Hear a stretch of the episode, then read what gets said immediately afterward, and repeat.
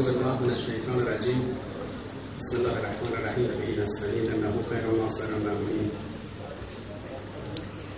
بعد این رو که پیش اومد مصرایی کنم تو همچین میدازیم گردن ترافیک بعد گفتن آقا وسط روز ترافیک کجا بوده قرار بود که امروز خدمت دوستان تبدیل مغازه و دانشجویی باشیم. جلسه تخصصی و محدودی. 20 نفر اصلی دوستان منتاش. موثر که میومدن گفتن که رفتن تو تالار بصیرت. مجموع دوستانی که شنیدن بیشتر شده مطلب رو بریم تو فضای عمومی مطرح می‌کنم بذار حالا چون در اصل فضای عمومیه. و مقداری از جلسه تخصصی خارج شد. اجازه بدید من یه بعضی از رو سانسور کنم و دوستان رسانه ها هم هستن. دیگه خب مضاعفتر و یه مقداری برسیم به این موضوع تخصصی که این روزا مبتلا به جامعه ما هست و یه فصل جدیدی در تاریخ انقلاب اسلامی محسوب میشه. فصل جدید در تاریخ انقلاب اسلامی یک گردنه و یک گذرگاهی است که این گردن گذرگاه شاید هم نزدیک به یه پیچ مثلا کوتاه. در تاریخ انقلاب اسلامی و روشن کردن ابعاد این پیچ به خصوص و این گردن ضروری است. البته امروز در فضای حرکت تشکل دانشجویی و حوزه‌های تخصصی ابعاد این گردن رو مورد بررسی قرار میدیم و چارچوبش مشخص می‌کنیم. ولی خب در بین نگاه که امروز در رسانه ها و محافل تحلیلی نسبت به اتفاقات تیر ماه اخیر در حوزه مقوله توافق وین و بعدم قدنامه 22 31 میشه. از سه زاویه تا الان کم و بیش بهش پرداخته شده که هر ستاش ناقصه. اولین زاویه فنی انرژی هسته‌ای و پرونده هسته‌ای است. ملاحظات فنی انرژی اتمی صنعت اتمی تکنولوژی مربوطه به جوانبش که این رو متخصصین حوزه فنی انرژی اتمی بهش می‌پردازن البته ابعاد تخصصی که در این هیته هست همچنان مبهمه کلیدواژه ها تخصصی توده مردم به هیچ وجه اطلاع ندارن که چه خبر هست. نخبگان حوزه انرژی اتمی هم در این زمینه دستشون کوتاهه.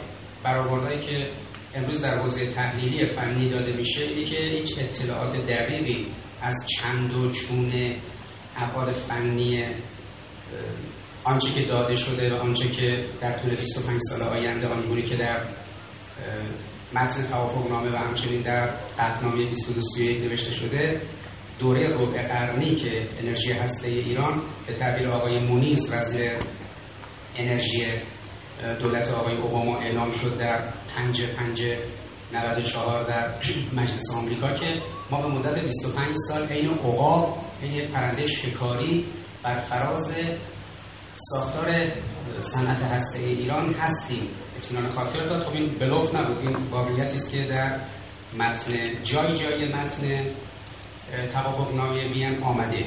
ربع قرن یعنی بارها کلمه 25 سال آمده. از حوزه معادن و غیرزاله گرفته قرار ارزی صورت بگیره و کنترل کنن تا اینکه بیاد یوسیف اصفهان و فرایند تبدیل به کیک زرد تا بیاد بره توی نتنز و موارد.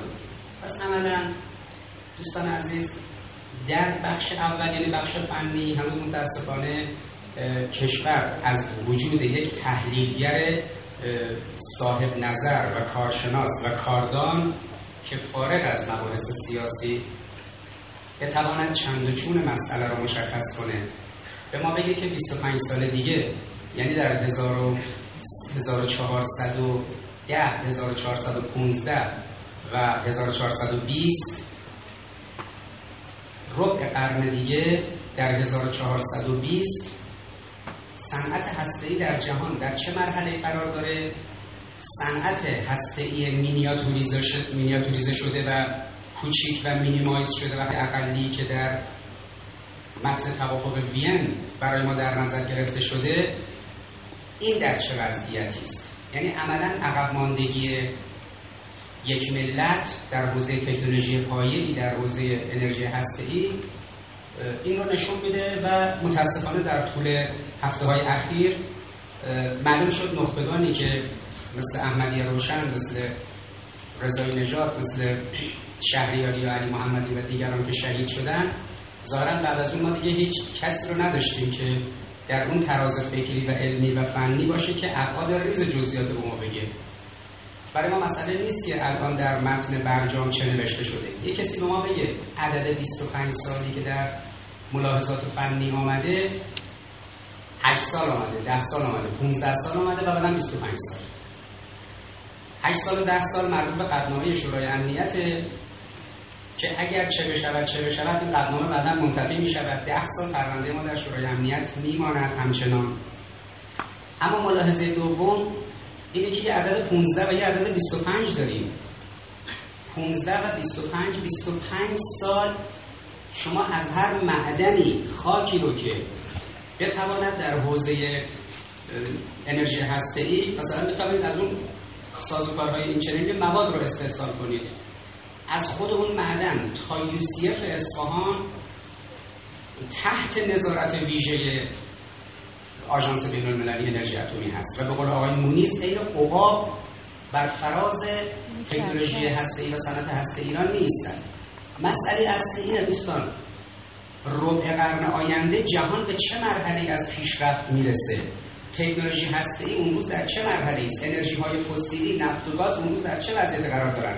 جمعیت ایران 20 25 سال دیگه در چه سطحی است؟ ایران به عنوان یک کشوری که اون روز بیش از 100 میلیون نفر جمعیت داره و بیش از 120 میلیون نفر جمعیت داره و به عنوان کشوری که اون روز زیر ساختهای دیگه در حوزه دیگه مسئله مصرف انرژیش بالاست و صنعتی تر هم هست نیازش به انرژی گسترده تره. آیا یک انرژی هسته‌ای کاملا مینیاتوریزه شده و محدود شده؟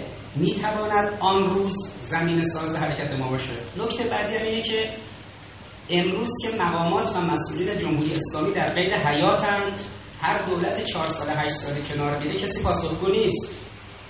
چه برسه به اینکه 25 سال دیگه که تقریبا هیچ کدوم از این مقامات و مسئولین ما در قید حیات نیستن. تعهدی که داره داده میشه و نسل بعد تاوان این تعهد این چنین رو می‌پردازه از نظر فنی چرا ما یک متخصص نداریم؟ اینه که دانشجویان رشته فیزیک و فیزیک هسته‌ای و دانشجویان علم مکانیک و غیره که ملاحظات فنی در این حوزه دارن کاش اونها یه حرکتی انجام بدن و یک ارزیابی ارزیابی فنی و میدانی رو صورت بدن. شبیه این کاری که دوستان زحمت کشیدن الان در بخش تحریم ها انجام دادن در بخش فنی هم خوب انجام بدن. با ریز جزئیات ملاحظاتی رو مشخص کنید. ما در هیچ رشته تخصصی در نظام دانشگاهیمون تحلیلگر تربیت نمی‌کنیم. یعنی شما هیچ تحلیلگر اقتصادی نمی‌شناسید. هر کس در رسانه سراسری بشینه حرف کلی تو اقتصاد. هیچ تحلیلگر سیاسی نمی‌شناسید. شما هیچ کسی رو نمی‌شناسید در سیاست بین الملل بتواند یک تحلیل دقیقی در روابط بین الملل و دیپلماسی بده. چون در دانشگاه علوم سیاسی ما تحلیل ارائه نمی یعنی روش تحلیل پدیده ها و اتفاقات سیاسی ارائه نمیشه. در حوزه حقوق دیدید دیگه. یک حقوقدانی که بتواند تحلیل جامعی از این پدیده این چنینی به ما بدهد نداریم. در رشته فنی که دیگه مشکل سر جای خودش دیگه بالاخره چون فنی و اصلا میگن ما چنین مسئله نداشتیم که قرار باشه به چنین توضیح وارد بشیم درسی که برای شما جوانان داره اینه که در هر رشته تخصصی که تحصیل می‌کنید کنار رشته تخصصیتون روش تحلیل پدیده های مربوطه حوزه رشته خودتون رو بدانید. یعنی بتوانید آنالیز کنید. رویکردتون critical باشه انتقادی analytical باشه تحلیلی و بتوانید جمع کنید بین این نظرها و پدیده رو بررسی کنید. پس شق اول ارزیابی که امروز در کشور صورت گرفته در حوزه قطنامه این قطنامه 2231 و به ویژه آنچه که در وین به توافق رسیده بود فنی از حوزه تکنیکی است که چیزی دست مردم و مخاطب رو نگرفته. یک طرف سازمان انرژی اتمی کشور میاد و همه چیز رو گل نشون میده. اگر واقعا این گونه است که رئیس سازمان انرژی اتمی کشور و همه اوضاع انرژی ای رو و دست یافتن به آنچه که بهش دست پیدا کردیم رو گل بلبلی تصور ترسیم می‌کنه و اینا فقط دنبال این بودن ما بکشن پای میز مذاکره 22 ماه با ما مذاکره کنن. بعد یک شرایط ویژه گل برای ما ترسیم کنن در حوزه صنعت ای مریض بودن پس این غربی‌ها به مدت 12 13 سال فشار بیارن در پرونده هسته ای هفت تا قدنامه تصویب کنن. فقط می‌گفتن شما به پای مثل مذاکره ما همه رو برمی‌داریم. به شما هر چی که بخواید بدیم میام توی عراق کمکتون می‌کنیم میام توی همه چیز. آقا ما خودمون به سوخت 20 درصد رسیده بودیم سال 86 خودمون صنعت بومی داشتیم. او آمده دانشمند اتمی ما رو کف خیابون ترور کرده. که تو فکر نکن. ویروس نت فرستاده سانتریفیوژا با دور بسیار شدید چرخیدن ذوب شدن.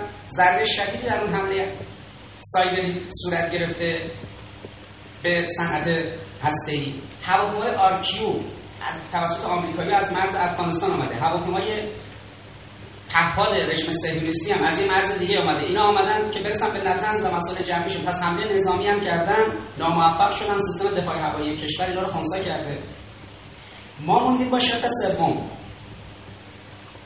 در یک چنین شرایطی که این اتفاقات عجیب و غریب اینجا افتاد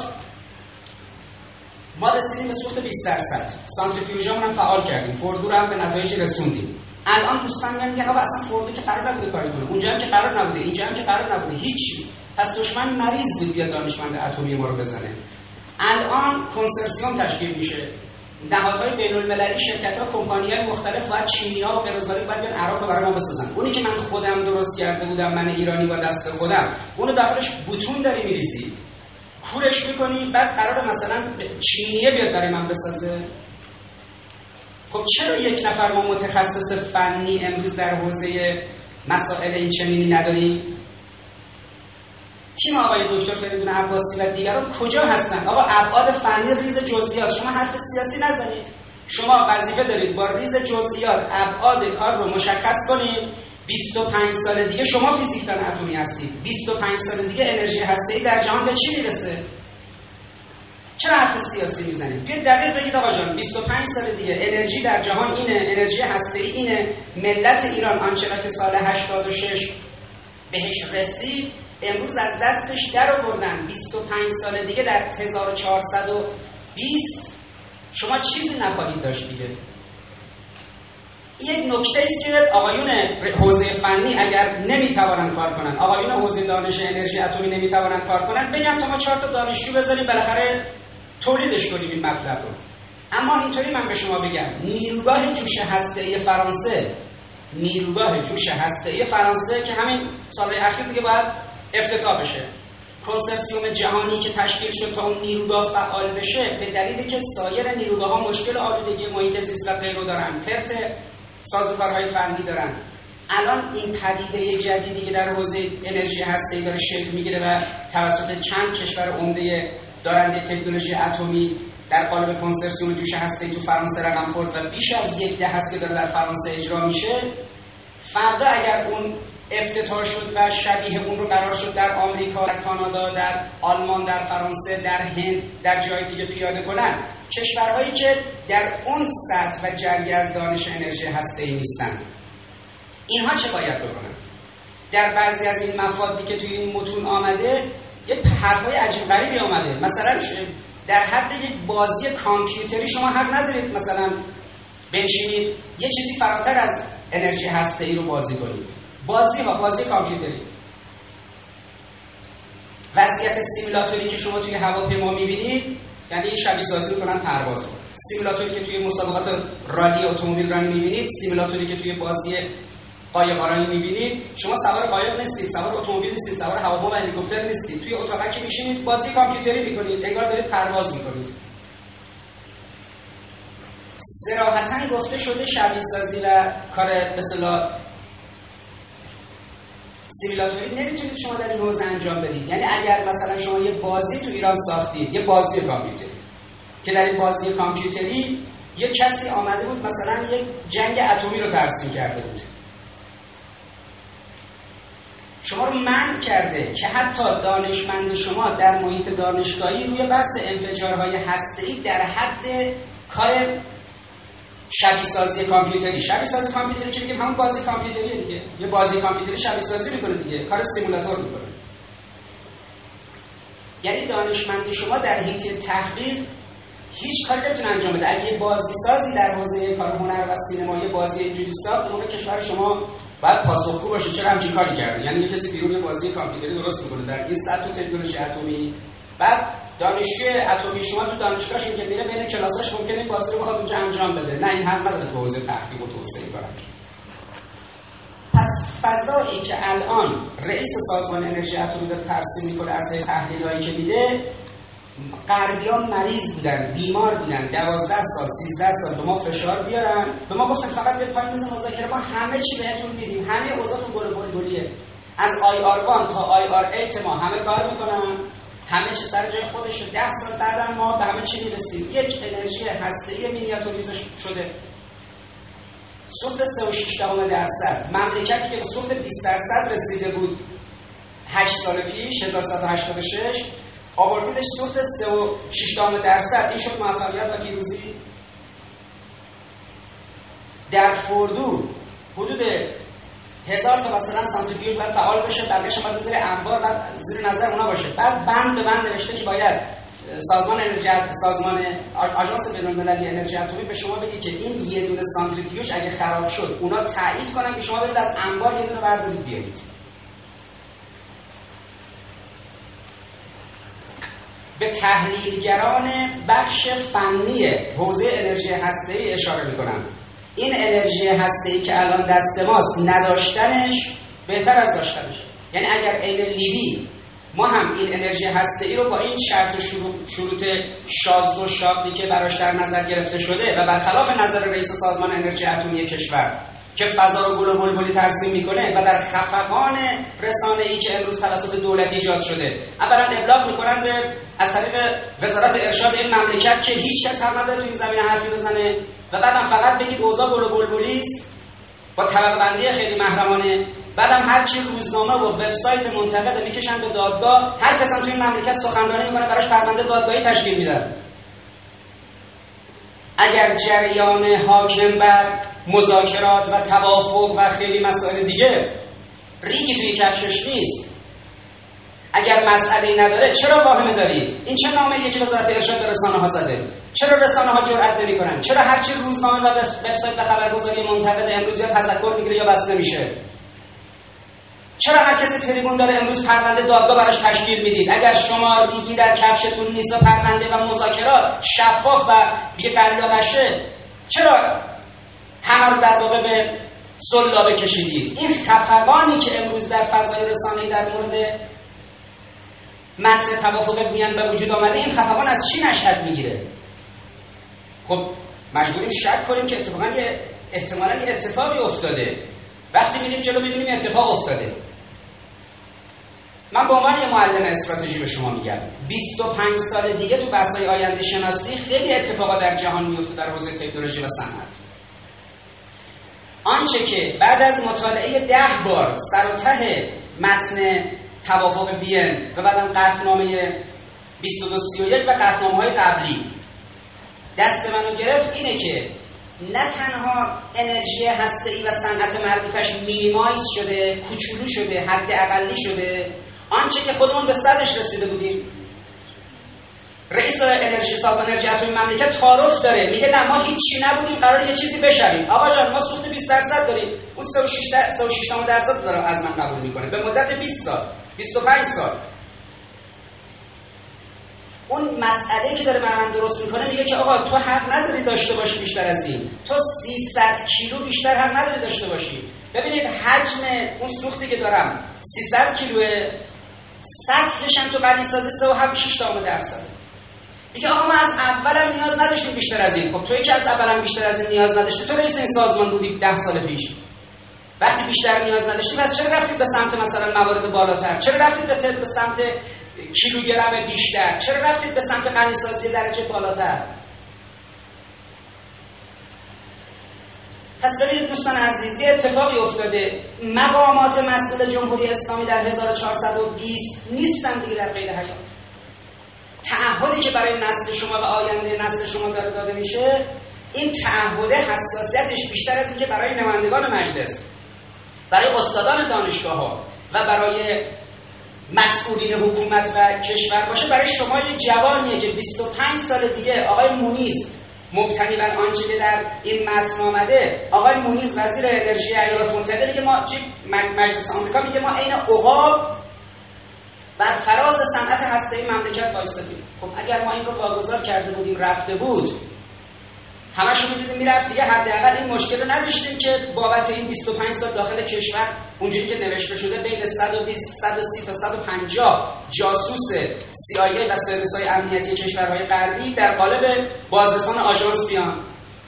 آقای هانس بلیکس که زمان حمله به کشور عراق دوازده سال پیش رئیس آژانس بین المللی انرژی اتمی بود و همکارانش چقدر بعدا مصاحبه کردن که آقا جان هر چی ما کار می‌کردیم در اختیار سازمان سیا بود.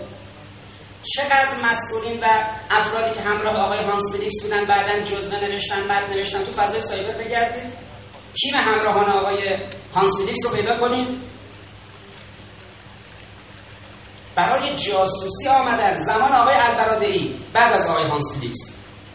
آمدن اینجا بررسی کردن ارزیابی انجام دادن. شما دیدید اطلاعات این مملکت رو دادن دست آقای البرادعی آقای البرادعی داد به سرویس های اطلاعاتی رژیم صهیونیستی و همچنین ایالات متحده با اون اطلاعات اومدن دانشمندان آمدن کف خیابان تهران ترور کردن. اگر ما این انرژی هسته ای minimize شده که در حد نمی‌دونم چیچیه رادیو ایزوتوپ و در حد نمی‌دونم پزشکی هسته ای جمعش کنیم محصولش رو از خارج وارد کنیم. حالا که در نفی استقلال که امروز وزارت جهاد کشاورزی میگه خیار و هندگونه و گندم تولیدش آب مصرف می‌کنه زیاد پس بذاریم کنار بریم وارد کنیم. بنزینی که داخل مصرف میشه سازمان حفاظت از محیط زیست میگه آقا این بنزین آلودگی محیط زیست ایجاد می‌کنه جمعش کنیم. بریم به قول معروف از خارج بنزین یورو چهار وارد کنیم. جایی که هواپیمای منتاج داخل سقوط می‌کنه می‌خوره زمین. نزدیک مهرآباد اینا میگن آقا جان بذاریم کنار آنچه که در داخل در شانشهر اصفهان تولید می‌کنیم بریم از بیرون. هواپیمای بوینگ و ایرباس بیاریم. خب اگه اصل وابستگی مبنای سیاست استراتژیک دولت فعلی است اصل نظریه وابستگی. و معتقدن که استقلال در جهان به هم پیوسته و جهانی شده امروز معنی نداره خب آقا همین مختصر موادی هم که برای کشاورزی و برای پزشکی اینها نیاز دارید از خارج وارد کنید. حداقل دیگه 150 تا جاسوس قرار نیست بیان اینجا مستقر بشن صبح تا شب. رصد کنن همه چیز این مملکت رو. خب یک نکته کلیدی است که باید مد نظر داشته باشید پس بخش اول تحلیلگری در این حوزه تحلیلگری حوزه فنی است که هر چی چشم انداختیم در طول چند هفته در دایره حوزه رشته از گرایش مکانیک گرفته تا فیزیک اتمی ما یک تحلیلگر حوزه فنی انرژی اتمی ندیدیم. پرونده بخش فنی رو میبندیم. میام سراغ لایه دوم. در حوزه حقوقی. ارزیابی حقوقی زیادی در طول این حداقل 20 روز گذشته شنیدید. حداقل تعداد زیادی حقوقدان شما دیدید که در طول این روزها آمدن در رسانه ها نشستن مصاحبه کردن صحبت کردن تحلیل کردن. یک تحلیل جامعه حقوقی هم دست ما رو نگرفت. که در حقوق بین الملل بالاخره این مناسبات چه شد؟ ما گفتن که قطنامه ها با یه قطنامه بسته شد و پرونده ما از شورای امنیت آمد بیرون. وقتی شما قطنامه 2231 که توی تیر ما تصویب شده در سازمان ملل رو می‌خونید در شورای امنیت می‌بینید پرونده ما نه تنها بسته نشد بلکه ده سال دیگه پرونده ما از نظر حقوقی میمونه. ده سال دیگه مبتنی بر مفاد 2231 پرونده ما در شورای امنیت سازمان ملل باقی میماند. حتی بندها و تفسیرهایی دارن ناظر بر اینکه اگر چه بشود چه بشود ایران همکاری نکند مجددا همه آنچه که در اون هفته برنامه قبلی بود برمیگرده. لایه اول تحلیل حوزه فنی بود لایه دوم تحلیل حوزه حقوقی بود. در حوزه حقوقی هم هیچ تحلیل منسجم و مرتب حقوقی که مکتوب قوارمن دستبندی شده داشته باشیم در اختیار نداریم کمکاری آقایون حقوقدان. ببینید اونایی که حقوق بین الملل کار بریم سراغ لایه سوم تحلیل. قرار شد در این تحریم ها برداشته بشه مشکلات اقتصادی مرتفع بشه. اینکه این تحریم ها چه بودن چه اثری دارن رو اقتصاد ما؟ اینکه میزان تاثیر برداشتن تحریم ها در اقتصاد ایران چه مقداره؟ اینکه خود کشوری که قرار تحریم ها رو برداره علیه ما خودش از نظر اقتصادی در چه شرایطیه؟ و من حیث من حیث مجموع این که بالاخره در این فرایند رفع تحریمات چه اتفاقی خواهد افتاد؟ تحلیل اقتصادی نیاز داشتیم. اگر شما از یک اقتصاددانی تا الان تحلیل درست جامعه شنیدید شد. در حوزه مالی تجاری اقتصادی در بخش تولید و بروز پس سه لایه تحلیل تو این مدت پراکنده شنیدیم. تحلیل های فنی در مورد خود صنعت هستی تحلیل های حقوقی در حوزه حقوق بین الملل تحلیل های اقتصادی. این سلایه تحلیل. اسم تعالی در جمهوری اسلامی متخصص صنعت فنی فنی صنعتی در حوزه انرژی اتمی متخصص اقتصادی و متخصص حقوقی که توان تحلیل اتفاقات افتاده در توافق وین و قبنامه 231 رو داشته باشه رو نداریم. چون متخصصین فن در موضوعاتی که بهشون مربوطه نیستن باز مجبوریم ما بیایم از منظر استراتژیک از یه زاویه دیگه بررسی کنیم. لایه چهارم تحلیل ها تحلیل های استراتژیک مسئله. خب فرق تحلیل های استراتژیک با تحلیل های فنی حقوقی و اقتصادی چیه؟ تحلیل های حقوقی ناظر به بندها و مفاد حقوقی نوشته شده در متن توافق بیه و همچنین قطنامه 2231 اما تحلیل استراتژیک ناظر صرفا به متن حقوقی نیست. نانوشته های بین سطور و همچنین به مواضع رسمی که مقامات کشورهای مختلف درگیر مذاکره در پنجره علاوه یک و همچنین طرف ایرانی ناظر به نکات و سخنان این افراده یعنی در واقع شما یه بار نگاه می‌کنید صرفا به متن میشه نظر حقوقی. اما چون حقوق هم صرفا ناظر به آنچه که در متن آمده و رو کلید واژه‌های اون حساسه. اما در این بررسی استراتژیک شما تکست رو در کانتکستش می‌بینید. چه اتفاقاتی افتاد که ایران رفت میز مذاکره؟ چه اتفاقاتی افتاد که قطعنامه ها تصویب شد؟ چه اتفاقاتی افتاد که تحریم صورت گرفت؟ چه اتفاقاتی افتاد که ایران ضرورت داشت انرژی هسته‌ای صلح‌آمیز تولید کنه؟ چه اتفاقاتی افتاد که ایران پای میز مذاکره رفت؟ پذیرفت بعضی از این شروط رو. اون ملاحظات رو اگر ندارید آنچه که در مفاد حقوقی آمده شما رو در تحلیل استراتژیک به نتیجه نمیرسونه. برخلاف نظر تیم مذاکره کننده ایرانی که هرگاه مسئولین آمریکایی حرفی می‌زنن مقام مذاکره کننده ایرانی مدام میگه این برای مصرف داخلیشونه از نظر استراتژیستا آنچه که اتفاقا مقامات رسمی کشورها در مطالب اصلی و گفته های خودشون مطرح می‌کنن اون اصله نه آنچه که در مفاد حقوقی آمده. اون اصله. پس هرگاه شما متن حقوقی یعنی نوشته و آنچه که نانوشته است اما در رسانه ها از زبان مسئولین اون کشورها میشنوید کنار هم می‌ذارید. و زد سومش تحلیل تحلیلگران استراتژیکشون در اندیشکده ها و مرکز مطالعات استراتژیکشون هست رو این ستا رو با هم ترکیب می‌کنید. به یک برآورد جامعه برسید که میگن برآورد استراتژیک.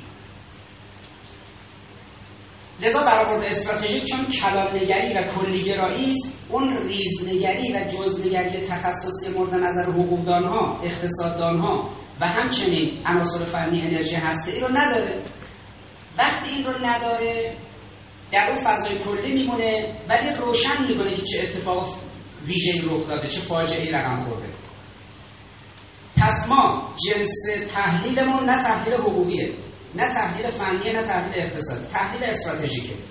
منبعمون برای تحلیل استراتژیک تاریخ گذشته قضیه است و مناسبات آیندهش از 20 سال 30 سال پیش تا 20 سال 25 سال آینده که افق مسئله ابعاد فنی انرژی هسته موجود در مفاد متن توافق وین یک گذشته نگری آینده نگری حال نگری. context زمانی که text در اون context زمانی ببینید نکته بعدی ملاحظات مورد نظر حکومت و دولت.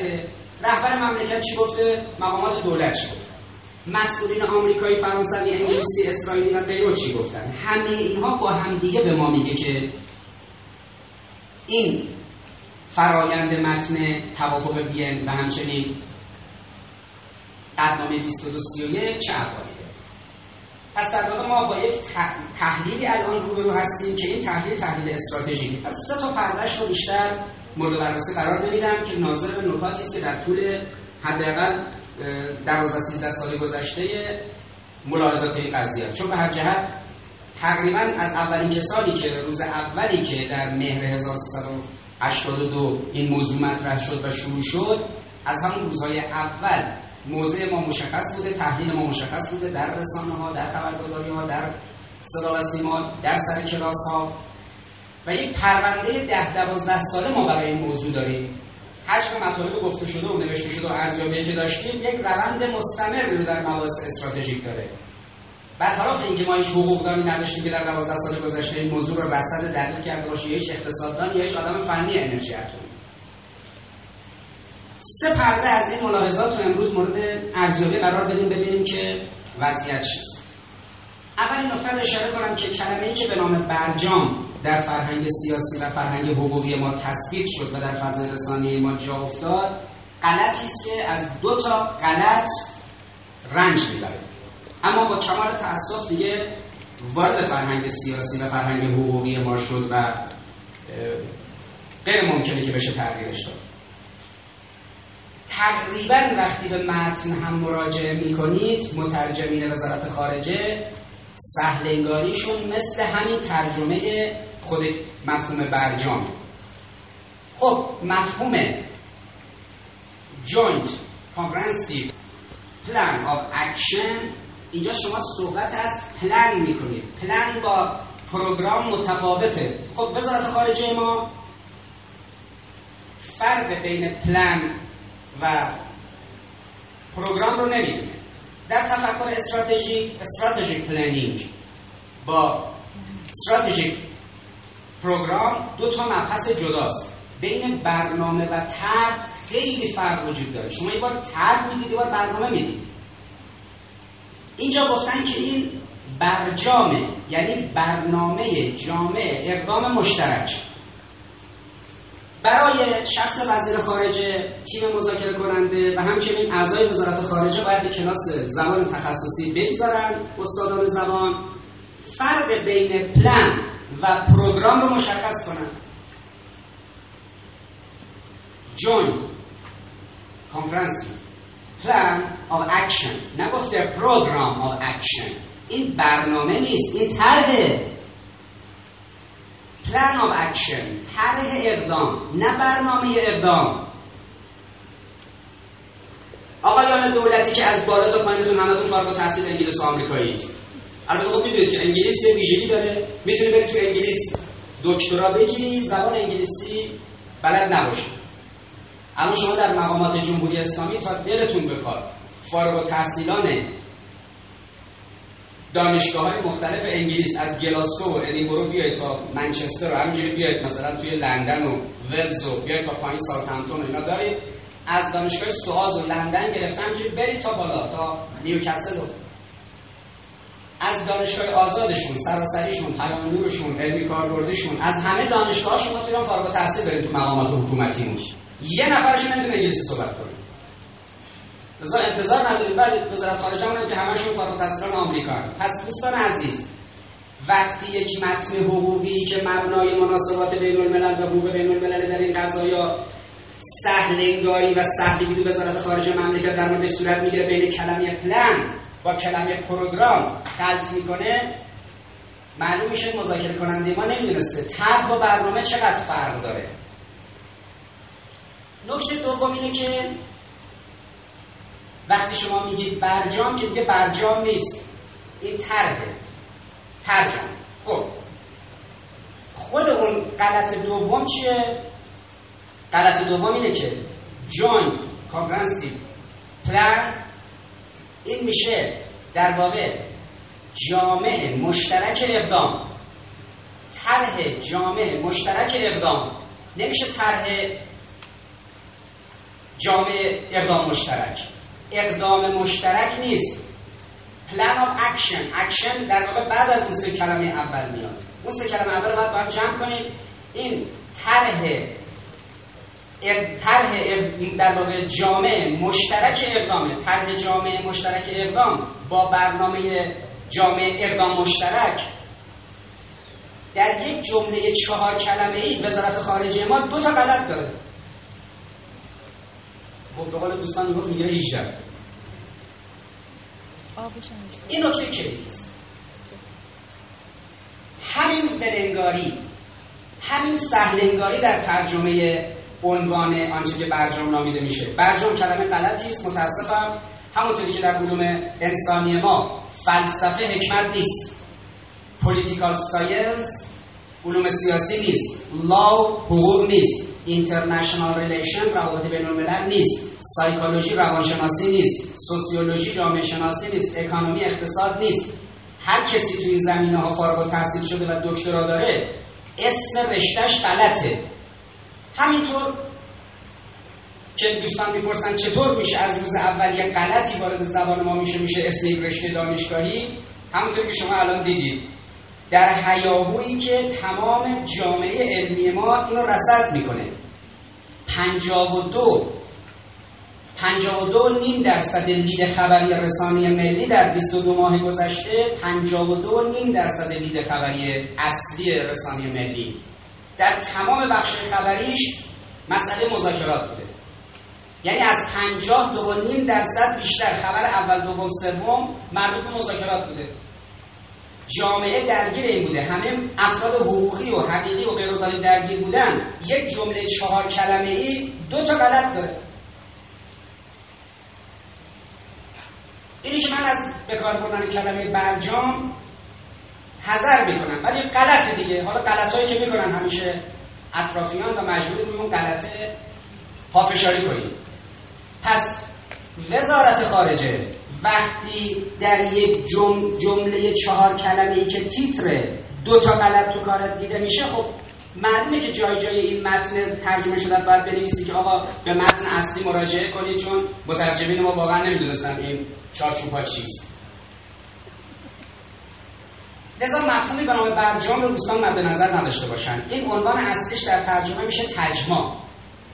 طرح جامع مشترک اقدام نه برنامه جامع اقدام مشترک. اقدام مشترک نیست. joint action نیست که بگید اقدام مشترکه. این هم از نظر تفکر استراتژیک حالا حقوق‌دانای ما که متوجه چیزا نیستن. چون متوجه بودن می‌گفتن که آقا اقدام مشترک با مشترک اقدام چقدر فرق داره؟ اما به هر جهت بار داره دیگه. توی تفکر استراتژیک این مفاهیم بار دارن. اولین نکته که مطرح بودی بود که سیاست اصلی نظام نرمش قهرمانانه بود. تاریخ رفتار این حوزه در نرمش قهرمانانه برمیگرده به مناسبات شوروی و آمریکا. وقایع روز 5 5394 در مجلس آمریکا رو که جان کری، مونیز، جیکوب لو، جنرال دامسی و اشتون کارتر پنج نفری رفتن گزارش دادن یعنی وزیر خزانه داری، وزیر امور خارجه، وزیر دفاع، رئیس ستاد مشترک و افراد دیگه رفتن گزارش دادن و وزیر انرژی. این رو حتما باید بازخوانی کرد. یعنی آنچه که در اون روز در مجلس آمریکا مطرح شد و موارد بعدش. کل این موارد باید پیاده بشه. در قالب یک کتاب آنالیز و تحلیل محتوایی بشه به عنوان جلد دوم آنچه که در متن توافق وین و همچنین در موضوع مورد نظر در اقنام 2231 آمده استفاده بشه. چون بسیاری از بخشای نانوشته توافق وین رو اونجا اینا گفتن که خیلی نکات حیرت انگیز است. حالا اگه برسان به بعضی از محوراش اشاره می‌کنم. یکی از مواردی بود که خب مخالفین از حزب جمهوری خواه مصر بودن که توافق با ایران توافق بدی بوده. ولی طرف دموکرات و نمایندگان طرفدار دولت یکیشون رسما گفت که ما همان گونه که به نیروهای معتدل در درون دولت شوروی کمک کردیم تا شوروی فروپاشید در فرایند این توافق به نیروهای معتدل در درون ایران کمک می‌کنیم تا جمهوری اسلامی بپاشه.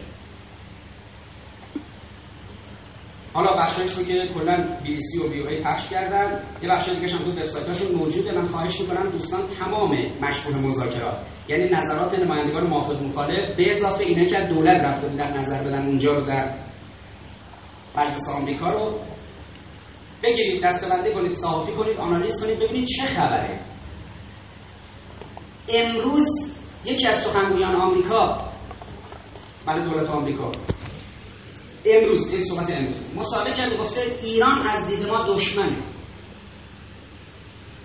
پس ایران از دید اینا دشمنه. در صورتی که مقامات دولت ما نگاهشون به آمریکا دشمن نیست. قبلا گفتم بازم اشاره می‌کنم. واکنش که قرار بود در قبال نرمش قهرمانان صورت بگیره چیه؟ طرفی که به ما الان بعد مذاکرات میگه دشمن این همونطوری که تو مجلسشون هم گفتن همون راهی که برای فروپاشی شوروی رفتن دارن در مورد ایران هم میرن. این میشه منظر استراتژی.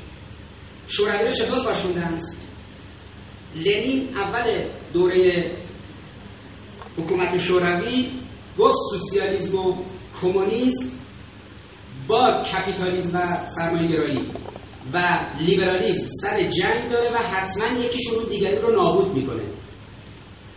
حتما این یک چیز هم یکی نابود می‌کنه. مثل اینکه امام راهل حرفش این بود که ما پرچم اسلام رو بر فراز جهان به احتزاز در میاریم انشالله و اسلام سنگرهای کلیدی جهان رو فتح می‌کنه و تمدن جهانی اسلامی شکل می‌گیره و در اون فرایند طبیعتا این مسئله بود که طبیعتا وقتی اتفاق بیفته لیبرالیسم و سرمایه‌گرایی و کمونیسم و اینا تمام این اسمای مدرن نخواهند بود.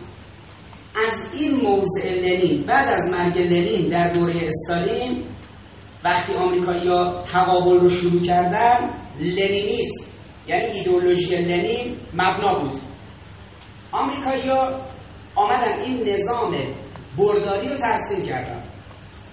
این نظام برداری مبتنی بر حروف الفبای یونانی از حرف آلفا شروع میشه تا اومگا ختم میشه. آمریکایی‌ها در این زاویه چهل زاویه 90 درجه شوروی رو یک مانعی می‌دیدن که خودشون تو موضع تثبیت شدهشون باید شوروی رو به زانو در می آوردن. نقطه عظیمتشون در وضعیت آلفا موضع لنین بود. البته دیگه لنین مرده بود. در عصر استالین 17 سال بعد از لنین آمریکایی این موضع رو شروع کردن. لنینیسم تقابل بین کمونیسم و کپیتالیسم رو غیر قابل اجتناب می‌دونست. سی سال طول کشید. 1930 وقتی این بحث شروع شد آمریکایی استراتژی رو شروع کردن. سی سال بعد در 1960 تا 62 به مدت دو سال وقتی نیکیتای خروشچوف حاکم شد در شوروی کارشون کشید به مذاکره با آمریکایی ها. این مذاکرات ما با آمریکایی ها وقتی مذاکره صورت گرفت خروشچوف یه حرفی زد برخلاف لنین. گفت در یه جایی زندگی می‌کنیم توی محله دو تا همسایه از اون همسایتون خوشتون نمیاد. نه شما می‌تونید از اون بخری که اون بره بیرون نه اون می‌تونه شما رو از اینجا بیرون کنه. مجبورید همزیستی مسالمت آمیز کنید. یک اصطلاحی در روابط بین الملل و علوم سیاسی جا افتاد به نام همزیستی مسالمت آمیز. سالهای قبل و بعد از انقلاب همون دوره ها در دوره شوروی چند تا کتاباش اینجا ترجمه شد. کتابای با همین عنوان همزیستی مسالمت آمیز بین ایران بین شوروی و آمریکا همزیستی مسالمت آمیز شروع شد. عصر خروشچوف 1962 که قضای بحران موشکی کوبا هم پیش اومد. جالب شما هم اون موقع دوره دموکرات ها بود. جان اف کندی با خروشچوف دست دادن توافقاتی صورت گرفت. شوروی آمریکا رو از موضع دشمن گذاشت کنار گفت این حرفی که لنین می‌زد که حتما یا شوروی یا آمریکا یا کمونیسم یا کپیتالیسم دیگه این نیست. ما دوتا می‌تونیم رو کره زمین بمونیم کره زمین رو تقسیم کنیم برای خودمون همزیستی مسالمت هست گام سوم رخ داد سی سال بعد از گورباچو سی سال بعد از آقای خروشچوف در 1960 در 1990 گورباچوف شوروی رو پاشید. خب روی حروف الفا چی شد؟ از وضعیت آلفا رسید به وضعیت میو انقدر انعطاف پیدا کرد شوروی که کاملا پارالل شد. اختلاف بین آمریکا و شوروی شد این دو تا خط آهن پارالل شد. قبلا اختلافشون 90 درجه بود هرچی می‌رفتن جلوتر بیشتر می‌شد زمان تفکر لنی و استالی در دوره خروشچوف پارالل شد. در دوره گورباچوف این کاملا به هم آمد و به هم رسید این گپ کاهنده شد. به وضعیت اومگا رسید. زمانی که در 1989 90 آمریکایی اعلام کردن وضعیت اومگا روی کره زمین معدود کسانی میفهمیدن این یعنی چی. یادم اون روز تنها کسی که توی ایران متوجه این موضوع شد یکی از فرماندهان سپاه بود. توی سطح تحصیلات تکمیلی سر کلاس بلند شد گفت که آمریکایی ها شوروی رو به وضعیت اومگا رسوندن. خیلی متوجه نشدن یعنی چی. بعد توضیح داد که وضعیت اومگا از دید آمریکایی ها حروف یونانی اینه که این مراحل از وضعیت آلفا به میو به اومگا طی شد و در واقع انقدر انعطاف نشون داد شوروی که تا آخر خود زمین. اونی که موضعش تغییر نکرد و خطش صاف باقی موند آمریکا بود. آمریکا قبل از مذاکرات به ما گفته دشمن الان هم به ما میگه دشمن. همین امروز دوباره گفته ایران دشمن. یعنی آمریکا موضع ثابته. اونی که موضعش تغییر کرده وزیر خارجه ماست که رسما حرفش اینه که هیچگاه در ادبیاتش از کلمه دشمن استفاده نخواهد کرد. یا مقامات دیگه در دولت. اونی که عقب نشینی کرد شوروی بود. شوروی از مارکسیسم عقب نشینی کرد. از لیبرالی از کمونیسم عقب نشینی کرد. از سوسیالیسم عقب نشینی کرد. شوروی عقب نشینی کرد. اما آمریکا از ایدئولوژیش از لیبرالیسم و کپیتالیسم عقب نشینی نکرد. جالب به شما بگم بعد از مذاکرات آقای خروشچوف و آقای کندی که با هم دست دادن یه عکس خیلی معروفی اون عکسی که دست دادن با هم دیگه. و شوروی کوتاه اومد حدود 7 سال بعدش مذاکراتی شروع شد به نام مذاکرات سالت یک و سالت دو در 1972 این همین مذاکرات اتمی ما همه دنیا درگیرش بودن. صبح تا شب همه خبرایی بود. پیمان سالت یک پیمان سالت دو. حالا میگن لوزان و نمی‌دونم وین و چه و چه. اون موقع می‌گفتن پیمان سالت یک سالت دو. تعداد موشک‌های اتمی تو تعداد موشک‌های اتمی من. اینجوری میگه آمریکا و شوروی کلود دلماس در کتاب همزیستی مسالمت آمیز میگه تو فرانسویه تو فرانسه کتاب نوشته اون موقع صحبت تقریبا 40 سال پیشه. میگه آمریکا و غرب شوروی رو از سطح ایدئولوژیک از صحبت کمونیسم و سوسیالیسم و مارکسیسم اووردش تو سطح استراتژی. تعداد موشک‌های اتمی تو تعداد موشک‌های اتمی من. بعد شوروی رو پاشوند خوب دقت کنید. اول شوروی حرفا ایدئولوژیک می‌زد. که کپیتالیسم باید بره لیبرالیسم باید بره به جاش کمونیسم و مارکسیسم بیاد. اول از این موضع آوردش پایین. آوردش که آقا تو تعداد موشک اتمی چقدر من تعداد موشک اتمی چقدر تو سالته به سالته بعد کشیدش تو بازی های عمومی استراتژیک رو نابودش کرد. از آلفا به میو به اومگا. ایران رو الان آوردن کجا؟ ایران رو امروز از مسئله گسترش اسلام در جهان و صدور انقلاب در جهان و جهان رو به سمت آرمان های انقلاب اسلامی و آرمان های حضرت روح الله بردن و آرمان های قرآن بردن. آوردن پایین. جمهوری اسلامی مشکلش با غرب سر تعداد سانتریفیوژاش الان جمهوری اسلامی مشکلش با غرب اینه که 6000 تا سانتریفیوژ توی نتنز داشته باشه 1044 تا توی فوردو. سوختش 20 درصد باشه یا 37 درصد. تمام شد. جمهوری اسلامی اگر ازش مثلا سوخت فلان مقدار درصد رو بپذیرن تعداد سانتریفیوژاش رو هزار برابر کنن یا کمتر کنن مشکلی با غرب نداره. شوروی هم اینجوری شده بود انگار اصلا مشکل شوروی با آمریکا نداشت. سر قضیه مفاد ایدئولوژیکشون. کدوم مدل و تفکر بر جهان حکومت کنه؟ مدل مارکسیسم یا مدل لیبرالیسم سرمایه گرایی و کپیتالیسم باشه یا سوسیالیسم امروز الان مطرح نیست تمدن نوین اسلامی که رهبر این مملکت میگه. حرفی که حضرت روح الله می‌زد که آقا جان جوانان باید خودشون آماده کنن برای شکلگیری اون جامعه و تمدن آرمانی جهانی. حرفایی که برای مقدمات ظهور زده می‌شده اینا اینا اصلا همه رفته کنار.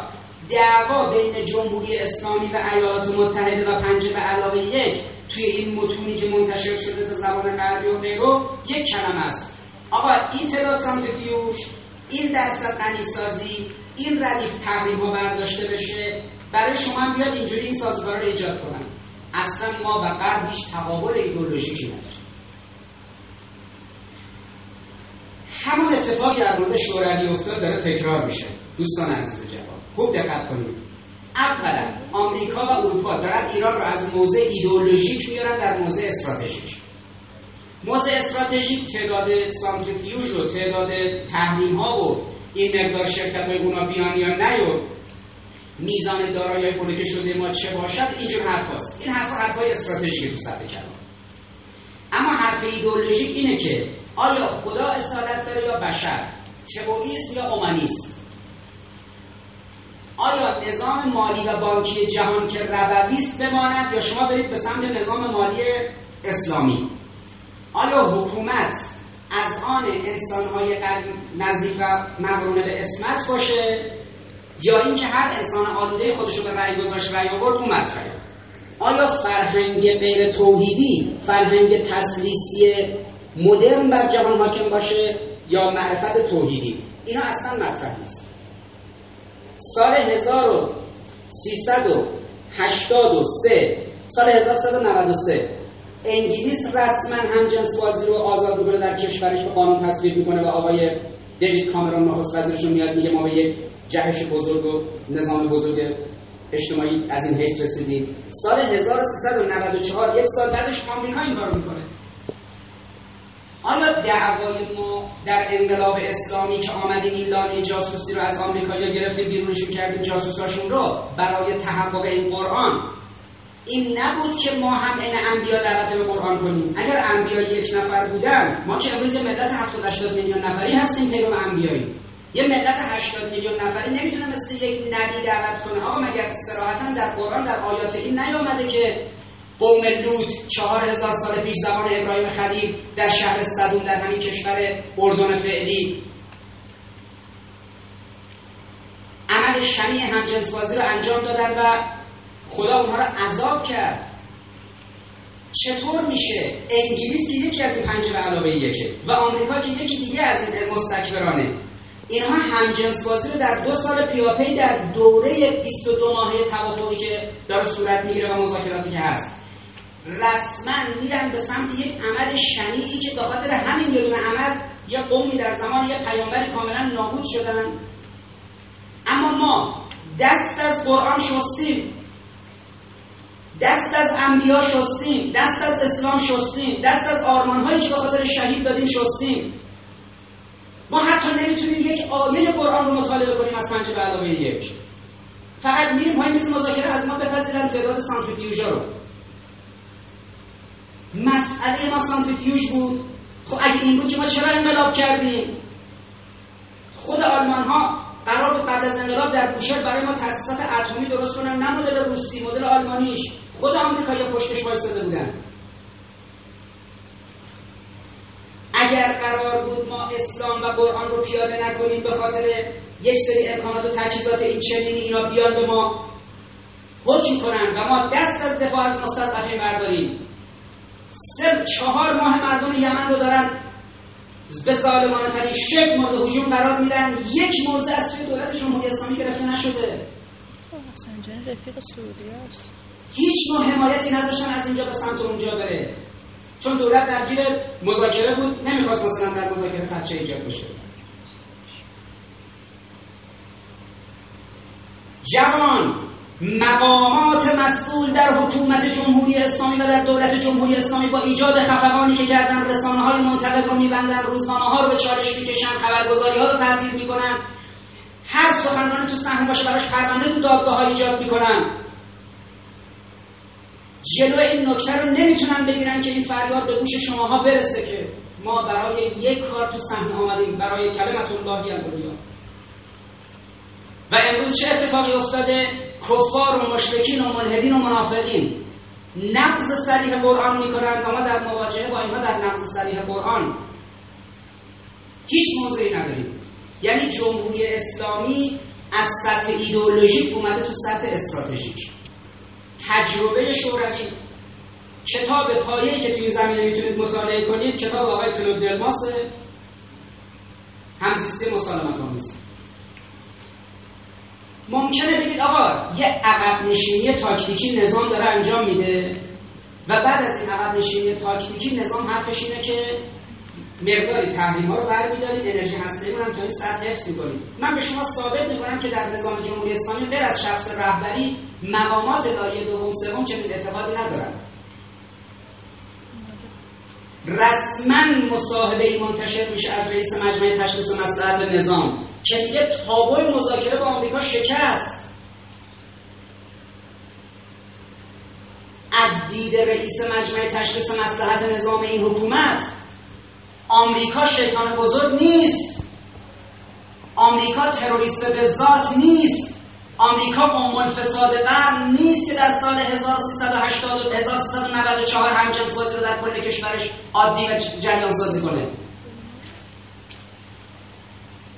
آمریکا استکبار جهانی نیست. از دید رئیس مجمع تشخیص مسلحت نظام جمهوری اسلامی یه کسایی مخالف بودن اینا تابوی اون مذاکره رو شکستن. پس از این به بعد راه باز شد خیلی اتفاق میفته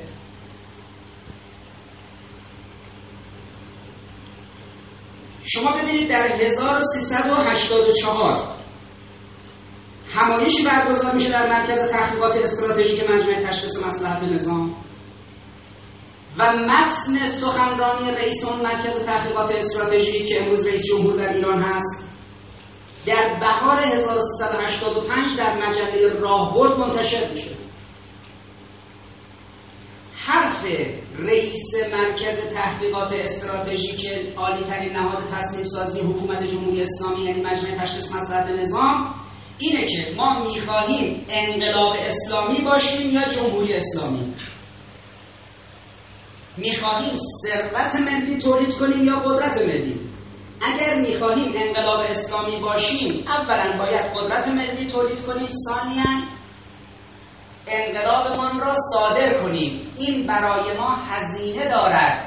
این متن خواهش می‌کنم به سمتش برید و اصل متن رو ببینید. و بعد ایشون ثابت می‌کنه که بهتر ما جمهوری اسلامی باشیم نه انقلاب اسلامی.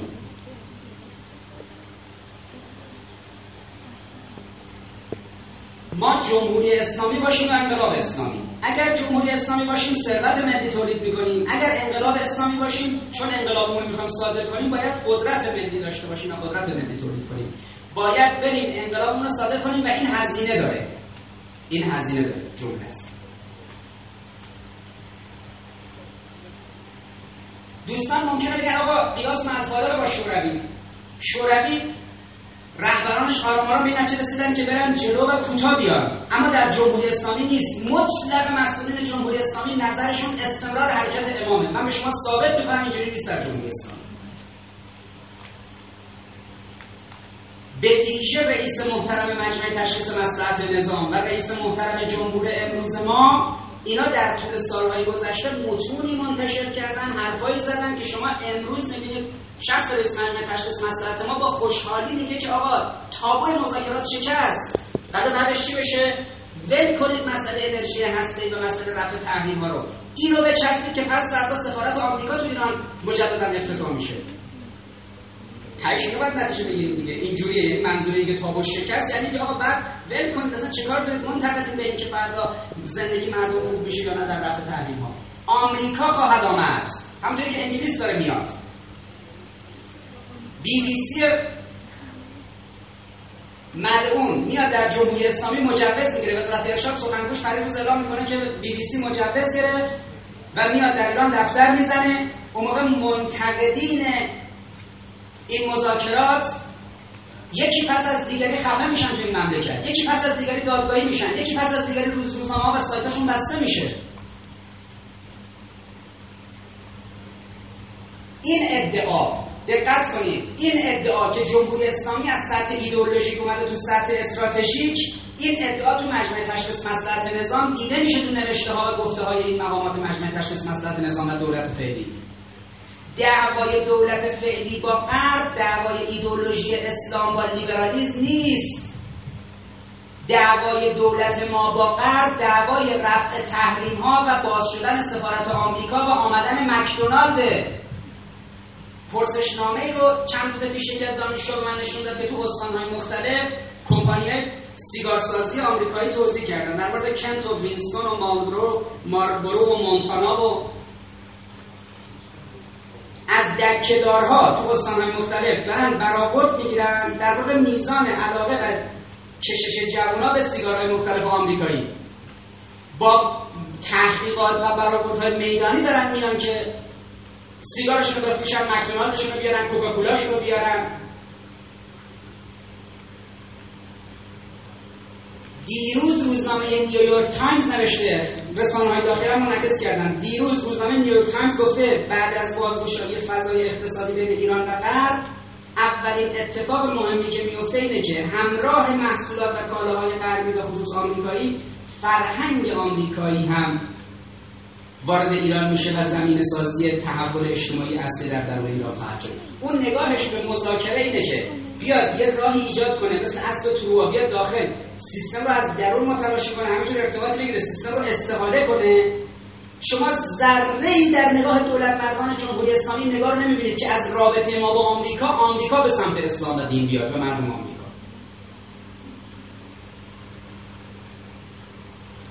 پس اگر کلود درماس میگه که اول شوروی رو از سطح استراتژیک آوردن تو سطح ایدول... از سطح ایدئولوژیک آوردن تو سطح استراتژیک دعوای بین کمونیسم و کپیتالیسم رو کردن دعوای سر تعداد موشک‌های بالستیک و موشک‌های اتمی جمهوری اسلامی هم از سطح که لیبرالیسم و کپیتالیسم بره اسلام ناب یا جای اون بنشینه از این سطح جمهوری اسلامی توسط دولت مردان و مسئولانش تنزل پیدا کرده به سانتریفیوژ مثلا 1044 تایی تو فوردو و 6000 تایی اینجا و مقوله به نام مثلا سوخت چند درصد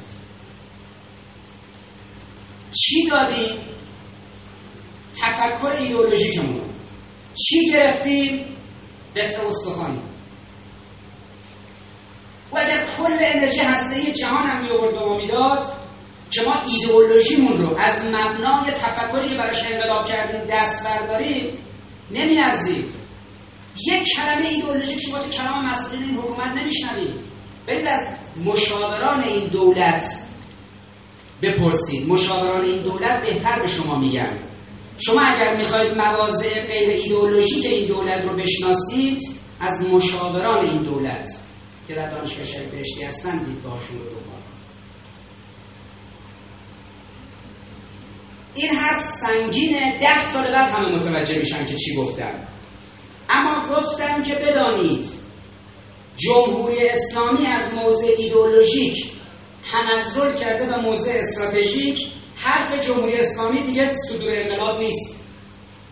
حرف جمهوری اسلامی دیگه تحقق اسلام ناب نیست. حرف جمهوری اسلامی تحقق زمین سازی برای ظهور در سطح کره زمین نیست. حرف جمهوری اسلامی دیگه مهدویت نیست. حرف جمهوری اسلامی باز شدن درها به سمت محصولات غربیه و اینکه غرب ما را بپذیرد. الان دغدغه دولت ما اینه که غرب رو بپذیره. شما هیچ وقت در تاریخ زندگیتون از این آقای رئیس جمهور ما و از اون آقای هاشمی در مجمع تشخیص در مورد مهدویت متنی سخنانی شنیدید.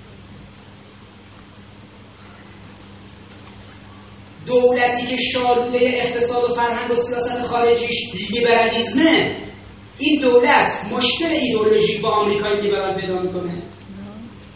دولتی که 1385 متنی از رئیسش منتشر میشه که اونجا گفته انقلاب اسلامی رو بذاریم کنار بریم به سمت جمهوری اسلامی. جمهوری اسلامی باشیم انقلاب اسلامی نمی‌خوایم. آیا این دولت مسئلهش میشه این که اسلام رو در جهان تصور بده میگه آقا می‌خوایم جمهوری اسلامی باشیم. ببینید جمله آخر پاراگرافش اینه.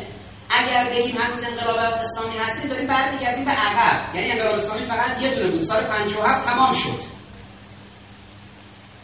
خب سال حقوقی من اینه از آقایون حقوقدان. اگر کشوری از دید شما انقلابش تمام شده شده جمهوری اسلامی. دیگه انقلاب اسلامی نیست. چرا در قانون اساسیش نهادی تعریف شده به نام نهاد رهبر انقلاب اسلامی. خب اسم رهبر انقلاب اسلامی رو عوض کنید بکنید رهبر جمهوری اسلامی دیگه.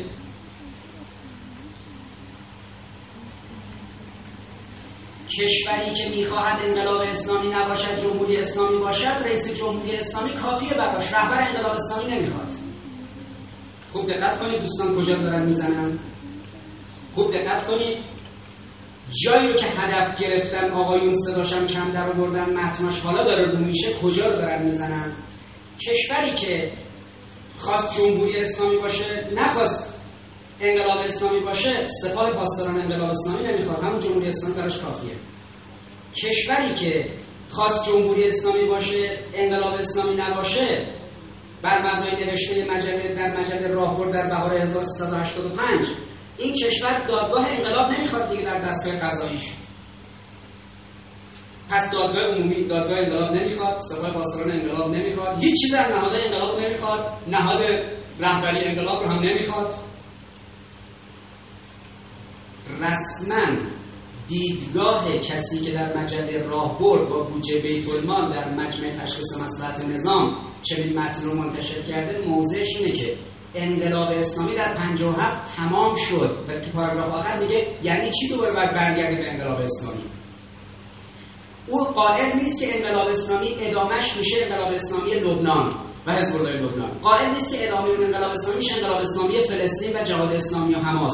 قائل نیست که ادامه انقلاب اسلامی میشه انقلاب اسلام انتفاضه فلسطین. قائل که ادامه انقلاب اسلامی میشه انقلاب اسلامی عراق و حرکتی امروز در عراق داره صورت می‌گیره. انقلاب اسلامی بحرین و مردم بحرین. انقلاب اسلامی یمن و جریان الحوثی قائل به انقلاب اسلامی و استمرار انقلاب اسلامی در جهان نیست. معنی حرف چیه؟ آیا بهتر از این آمریکا می‌خواد؟ آمریکا میگه با شما انقلابتون صادر نکنید.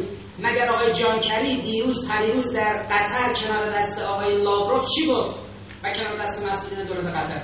گفت آقا ایران از سوریه و یمن و لبنان داره بیرون. سوریه و یمن و لبنان کمک نکنید ما که اونجا نیستیم. تفکر ما به عنوان انقلاب اسلامی اونجا صادر شده این ایستادگی رو رقم زده. از دل تفکری که در مجله راهبرد می ما انقلاب اسلامی نباشیم جمهوری اسلامی باشیم. از دل چنین تفکری جوان. حمایت از حزب الله لبنان حماس جهاد اسلامی الحوسی مردم مظلوم سوریه مظلوم مردم مظلوم عراق و دیگه در نمیاد. اینا میگن آقا بمانید داعش بیاد بغداد رو بگیره دمشق رو بگیره بیروت رو بگیره عدن رو بگیره همه همه جا رو بگیره بعدم سرازیر بشه توی تهران.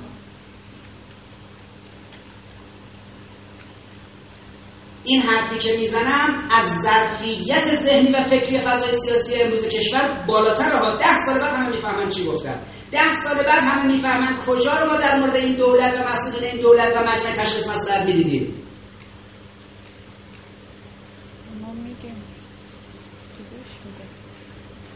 دولتی که بنیان نظری اقتصادش فرهنگش سیاستش و سیاست بینالمللیش بر لیبرالیسم نهاده شده. یه مشاور غیر لیبرال توی دولت نمی‌بینی یک طرح نظر غیر لیبرالی توی دولت نمی‌بینی این دولت اختلاف نظر با آمریکا در بنیان ایدولوژیک نداره.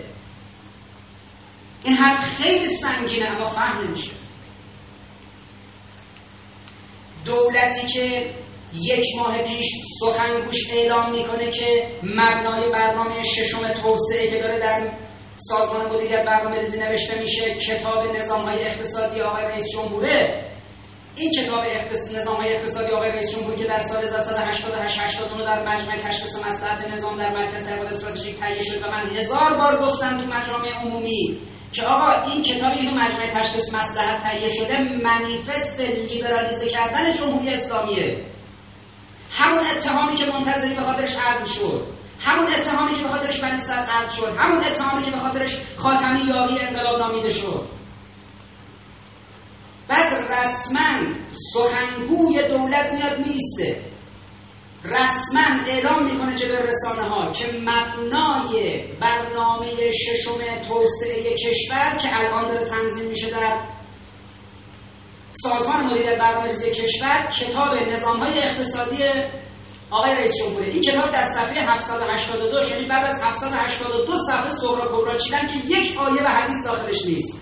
همش های نظری کمی شده لیبرال هاست. سراحتا میگه ما باید مبنای توسعه کشور بذاریم مکتب نهادگرایان و کینزی های جدید. دروغی از این بالاتر نیست که کسی باور کنه در این نظام کسی که می‌خواهد مکتب نوکینزی ها رو پیاده کند همزمان می‌خواهد اقتصاد مقاومتی رو هم پیاده کند. دروغی از این بالاتر وجود ندارد که بشود بین مکتب کینزی های جدید در لیبرالیسم با اقتصاد مقاومتی که رهبر این مملکت گفته و چارچوباشو مشخص کرده جمع کرد. کیا توی مملکت حالو گیر آوردید؟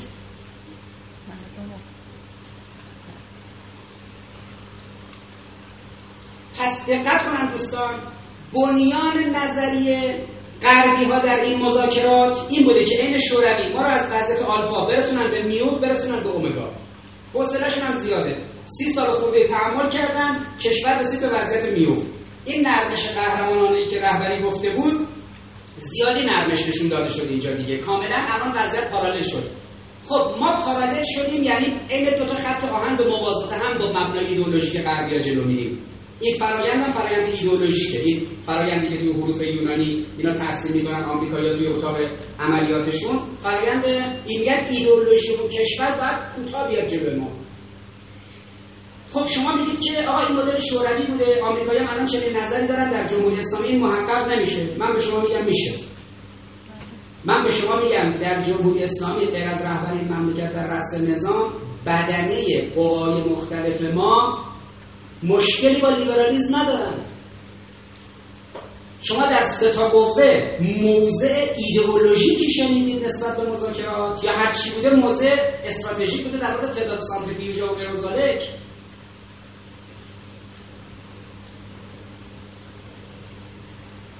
پس نکته اینه. مبنای نظریه این چارچوب یه دوره 60 70 ساله است از 1930 تا 1990 که از وضعیت آلفا لنینیسم به وضعیت میوف خروشچوفیز به وضعیت اومگا. گورباچوفیز رسید و ایدئولوژی مارکسیسم و سوسیالیسم سقوط کرد جلو ایدئولوژی لیبرالیسم. امروز هم در جمهوری اسلامی در 37 سالگرد عمر جمهوری اسلامی جمهوری اسلامی با یک دولت عمیقا لیبرال که سخنگوی از کار گذارم میگه ما لیبرالی.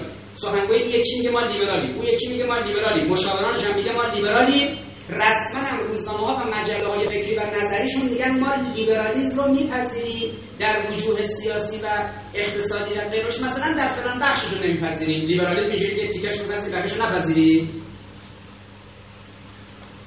لیبرالیسمی که در دولت ما پذیرفته شده با لیبرالیسمی که در ایالات متحده مبنای ایدئولوژیک ایالات متحده است اختلافی نداره. پس کشور ما از نظر ایدئولوژیک و دولت ما به وضعیت نیروف رسید این جمله رو عرض می‌کنم.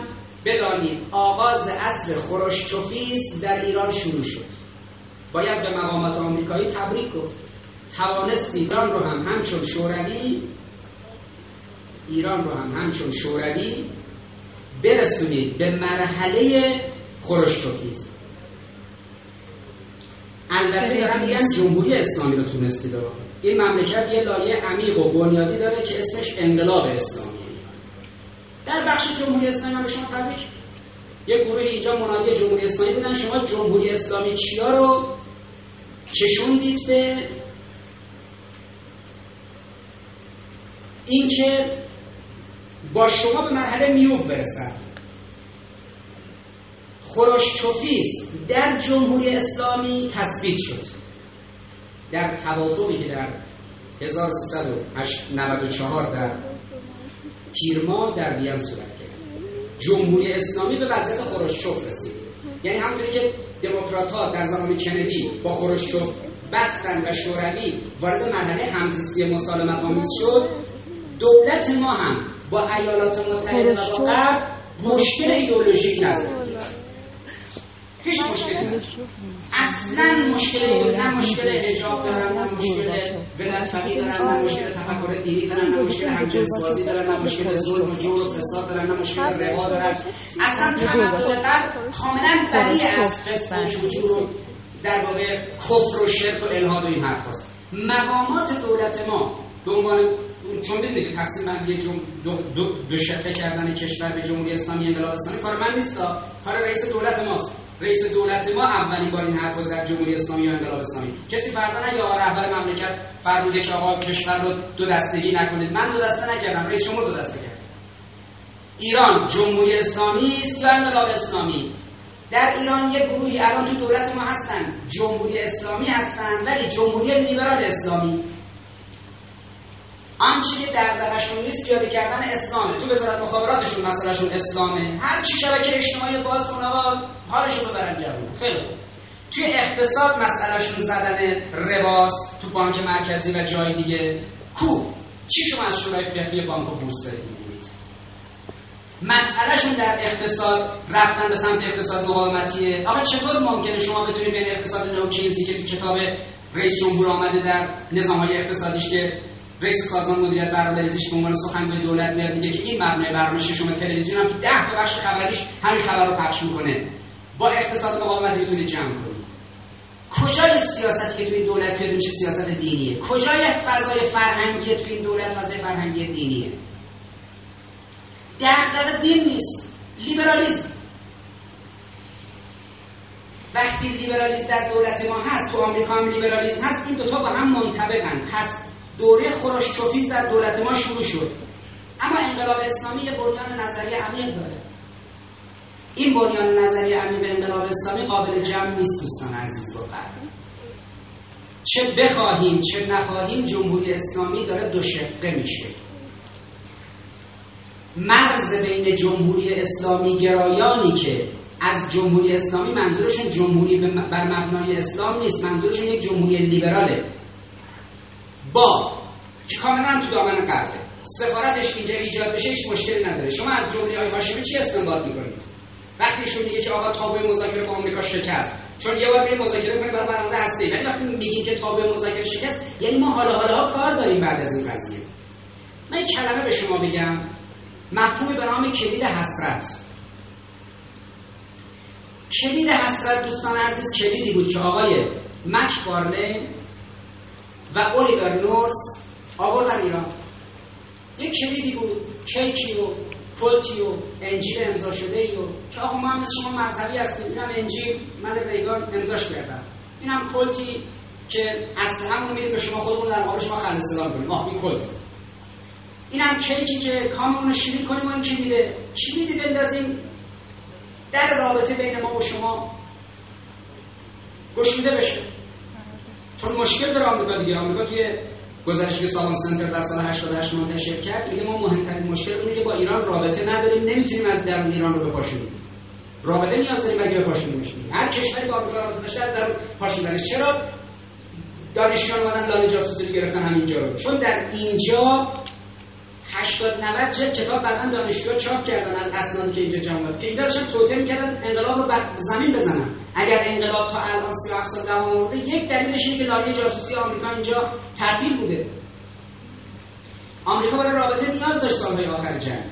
لذا سال 1965 در چهار خرداد آمریکایی آمدن اینجا کیک و شیرینی و نمی‌دونم کلت و انجیل و کلیدی آوردن. این کلیده رو امام وقتی متوجه شد برخورد کرد. گفت در سطح باشه مذاکره نکنید بیاید تو سطح پایین. و اینا سه روزم تو تهران بودن تو هتل مربوطه تحویل گرفته نشدن و رفتن مذاکرات برخورد شیش ماه بعد صدای قضیه در اومد. امام فرمود به یه نفر که برو همینجا توی جلو لانه جاسوسی. روز 13 آبان بود. جلو همین لانه جاسوسی برو به مردم بگو تو نماز جمعه بگو. خب مسئله مطرح شد و شش ماه بعد مردم فهمیدن که آمریکایی‌ها برای همچین نیتی آمده بودن. امام هم مسئله رو جلوش گرفت. بعضیا حسرت اون کلیده تو دلشون بود. 27 سال بعد اون کلیده رو در سال 92 از جیبشون در گفتن این کلید حلال مشکلاته 70 میلیون نفر مردم فکر کردن منظور از این کلید که آقا ما یک کلیدی داریم. طرحی تو مرکز تحقیقات که مجمع تشخیص کار کردیم میندازیم مشکلات اقتصادی رو حل می‌کنیم. همه مردم فکر کردن منظور از این کلید حل مشکلات اقتصادی. تیر ماه امسال وقتی که توافق ژنو توافق وین انجام شد و قدنامه 231 قطعی شد و به این مراحل رسید دوباره کلید رو اومد. معلوم شد بابا منظور این بوده. همونی که دوستمون داره میگه که تابع مذاکره شکسته شد. که آقا کلیده رو دفعه شما آمریکایی آوردید. امام نپذیرفت حالا از طرف ما کلیده آمده. باز کنید این منظور از حل مشکلات با کلید مشکلات اقتصادی و چه چه نبود؟ مشکل رابطه با آمریکا بود. آنچه نانوشته هست در این متن به اصطلاح برجام آنچه نانوشته است در قدنامه 2231 اینی که از منظر استراتژیک باید بهش توجه کنید سرگرم تعداد سانتریفیوژها و سرگرم رفع تحریم و غیرزالک نشوید اینه که نیت طرف ایرانی مسئله تحریم و سانتریفیوژ نبوده. مسئلهش رابطه با آمریکا و مذاکره با آمریکا بوده. کما اینکه بارها رئیس جمهور و رئیس مجمع تشخیص گفتن به این مرحله ختم نمیشه ادامه خواهد داشت. هی رهبر مملکت اومد گفت آقا جان فقط برای انرژی ای و پرونده ای اینا بلافاصله من گفتن نه محدود به این نمیشه ادامه خواهد داشت از این به سرگرمه به آنچه که آمده در این متن در مورد ظرفیت انرژی ای و مسئله رفع تحریما نشوید که آیا شد یا نشد تعدادش چقدره. به اینا سرگرم نشید این نگاه به اینا داشته باشید. خطوط نانوشته این مذاکرات خطوط نانوشته این نشست و برخواستها رو برید از سخنان مسئولین آمریکایی و از سخنان مسئولین جمهوری اسلامی در برید مسئولین جمهوری اسلامی مسئلهش اینه که آقا عادی شد برای مردم نشست و برخواست. مردم مشکل ما در رابطه با آمریکاست. ما رابطمون با آمریکا حل بشه همه مشکلات حل میشه. ما قول دادیم. به شما مردم کلید رو میندازیم این مذاکره نرسه رسیدیم به نتیجهمون. پس کلید حسرت متأثر از حسرت اون کلیده. کلیدی که در 1365 آورده شد از سوی آمریکایی در دولت جمهوری خواه و امروز در دولت دموکرات ها این کلید افتاد تو این قفل. اما اما اما اما امان از قفلی که کلید تو شکسته باشه. کلید رابطه انسان مؤمن با شیطان به هیچ قفلی نمی‌خوره. چون قفل رابطه انسان مؤمن و تمدن اسلامی با شیطان و تمدن استکباری کلیدی قبلا در دوره انبیا در درون شکسته که هیچ کلید دیگه نمی‌تونید برید بندازید داخل این و در واقع این قفل رو باز کنید.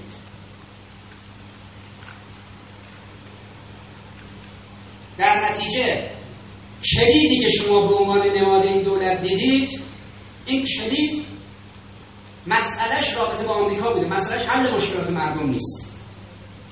حواستون به این باشه. خب تا اینجای کار که براتون روشن شد. پس مدل شوروی داره پیاده میشه توی مذاکرات در بررسی استراتژیکی که داریم. به کدوم مرحله رسیدن؟ آمریکایی‌ها خیلی خوشحالن. میگن این دوره کندی که خروشچوف رو آوردیم پای کار و دیگه شوروی دست از بعضی مواضع ایدئولوژیکش برداشت. جمهوری اسلامی رو هم آوردیم پای مذاکره. ایران هم دیگه حرف ایدئولوژیک پای مذاکره نمی‌زنه. ببینید جیکوب لو وزیر خزانه داری آمریکا همون پنج پنج 94 چند, چند روز پیش. جلوی مجلس آمریکا چی گفت؟ گفت تحریم ها رو بخش عمدهش رو حفظ می‌کنیم. ایران اقدامات شرورانه ای در منطقه انجام میده و در حوزه حقوق بشر و غیره بر اونها حفظ کردیم. اقدامات شرورانه وزیر خزانه بود. که به میگی هم جنس باز نباش حرف تو میشه اقدام شرورانه به اون میگی بیا به سمت دین به اون میگی آقا دعوتش می‌کنی به اسلام میشه حرف شرورانه به اون میگه آقا سوریه رو نابود کردی چرا؟ لبنان رو نابود کردی عراق نابود کردی چرا آمدی اونجا؟ میگه یمن رو چرا دادید بمبار می‌کنن میشه اقدام شرورانه اگه این حرف بزنن پس این پرده اول رو دید. ما کاملا مترصد این روند و این نظام مانیتورینگی یک بار این رو با آقای خاتمی امتحان کرد آمریکا که ایران رو برسونه به وضعیت اومگا. کلمه این بود. می‌گفتن خاتمی گرباچوف است. رهبر مملکت من تو سخنرانیش گفت دشمن اشتباه می‌کنه فکر می‌کنه رئیس جمهور ما گرباچوف است. یعنی اونا می‌گفتن که از مرحله آلفا لنینیسم می‌رسیم به رسوندیم جمهوری اسلامی رو مرحله خروشچوفیز. حالا با این رئیس جمهورشون تو گفتگو تمدن ها اووردیمشون تو مرحله گرباچوفیزم البته خب منظور رئیس رهبر انقلاب این بود که تا من اینجا هستم که این مملکت به خروشچوفیزم و گرباچوفیزم نیست دشمن اشتباه کرد فکر کرد رئیس جمهور ما براشون شده خروشچوف. نه اینکه شده گرباچوف نه اینکه واقعا آقای خاتمی گرباچوف نبود بلکه رهبر انقلاب مانعی بود که نمیذاشت آقای گرباچوف ایران یعنی آقای خاتمی موضوع رو قطعی کنه. خب این قسمت اول. الان هم آمریکایی‌ها خوشحالن. من بهشون تبریک میگم. یه مدتی خوشحال باشید. تصور کنید که توانستید با دولت ایران اصر خروشچوفیسم رو در جمهوری اسلامی شروع کنید. اما لازمه یه تبصره باز کنم. این پرانتز براتون کاخ سفید و کنگره و سنا. در جریان باشید. ایران یه لول بالاتر از ریاست جمهوری داره. اونم نهاد رهبریه. نهاد رهبری در قانون اساسی فراتر از نهاد ریاست جمهوریه. نهاد رهبری نهاد رهبری انقلاب اسلامی نه جمهوری اسلامی. جمهوری اسلامی یک مرحله از مراحل صدگانه انقلاب اسلامی بوده. جمهوری اسلامی کف انقلاب اسلامی سقف انقلاب اسلامی 99 پله مرحله دیگه داره. و رسما هم اعلام کردیم قبلا. بازم تکرار می‌کنم. ما تا ایالات متحده رو تبدیل به جمهوری اسلامی نکنیم دست از مبارزات و مجاهداتمون بر نخواهیم داشت.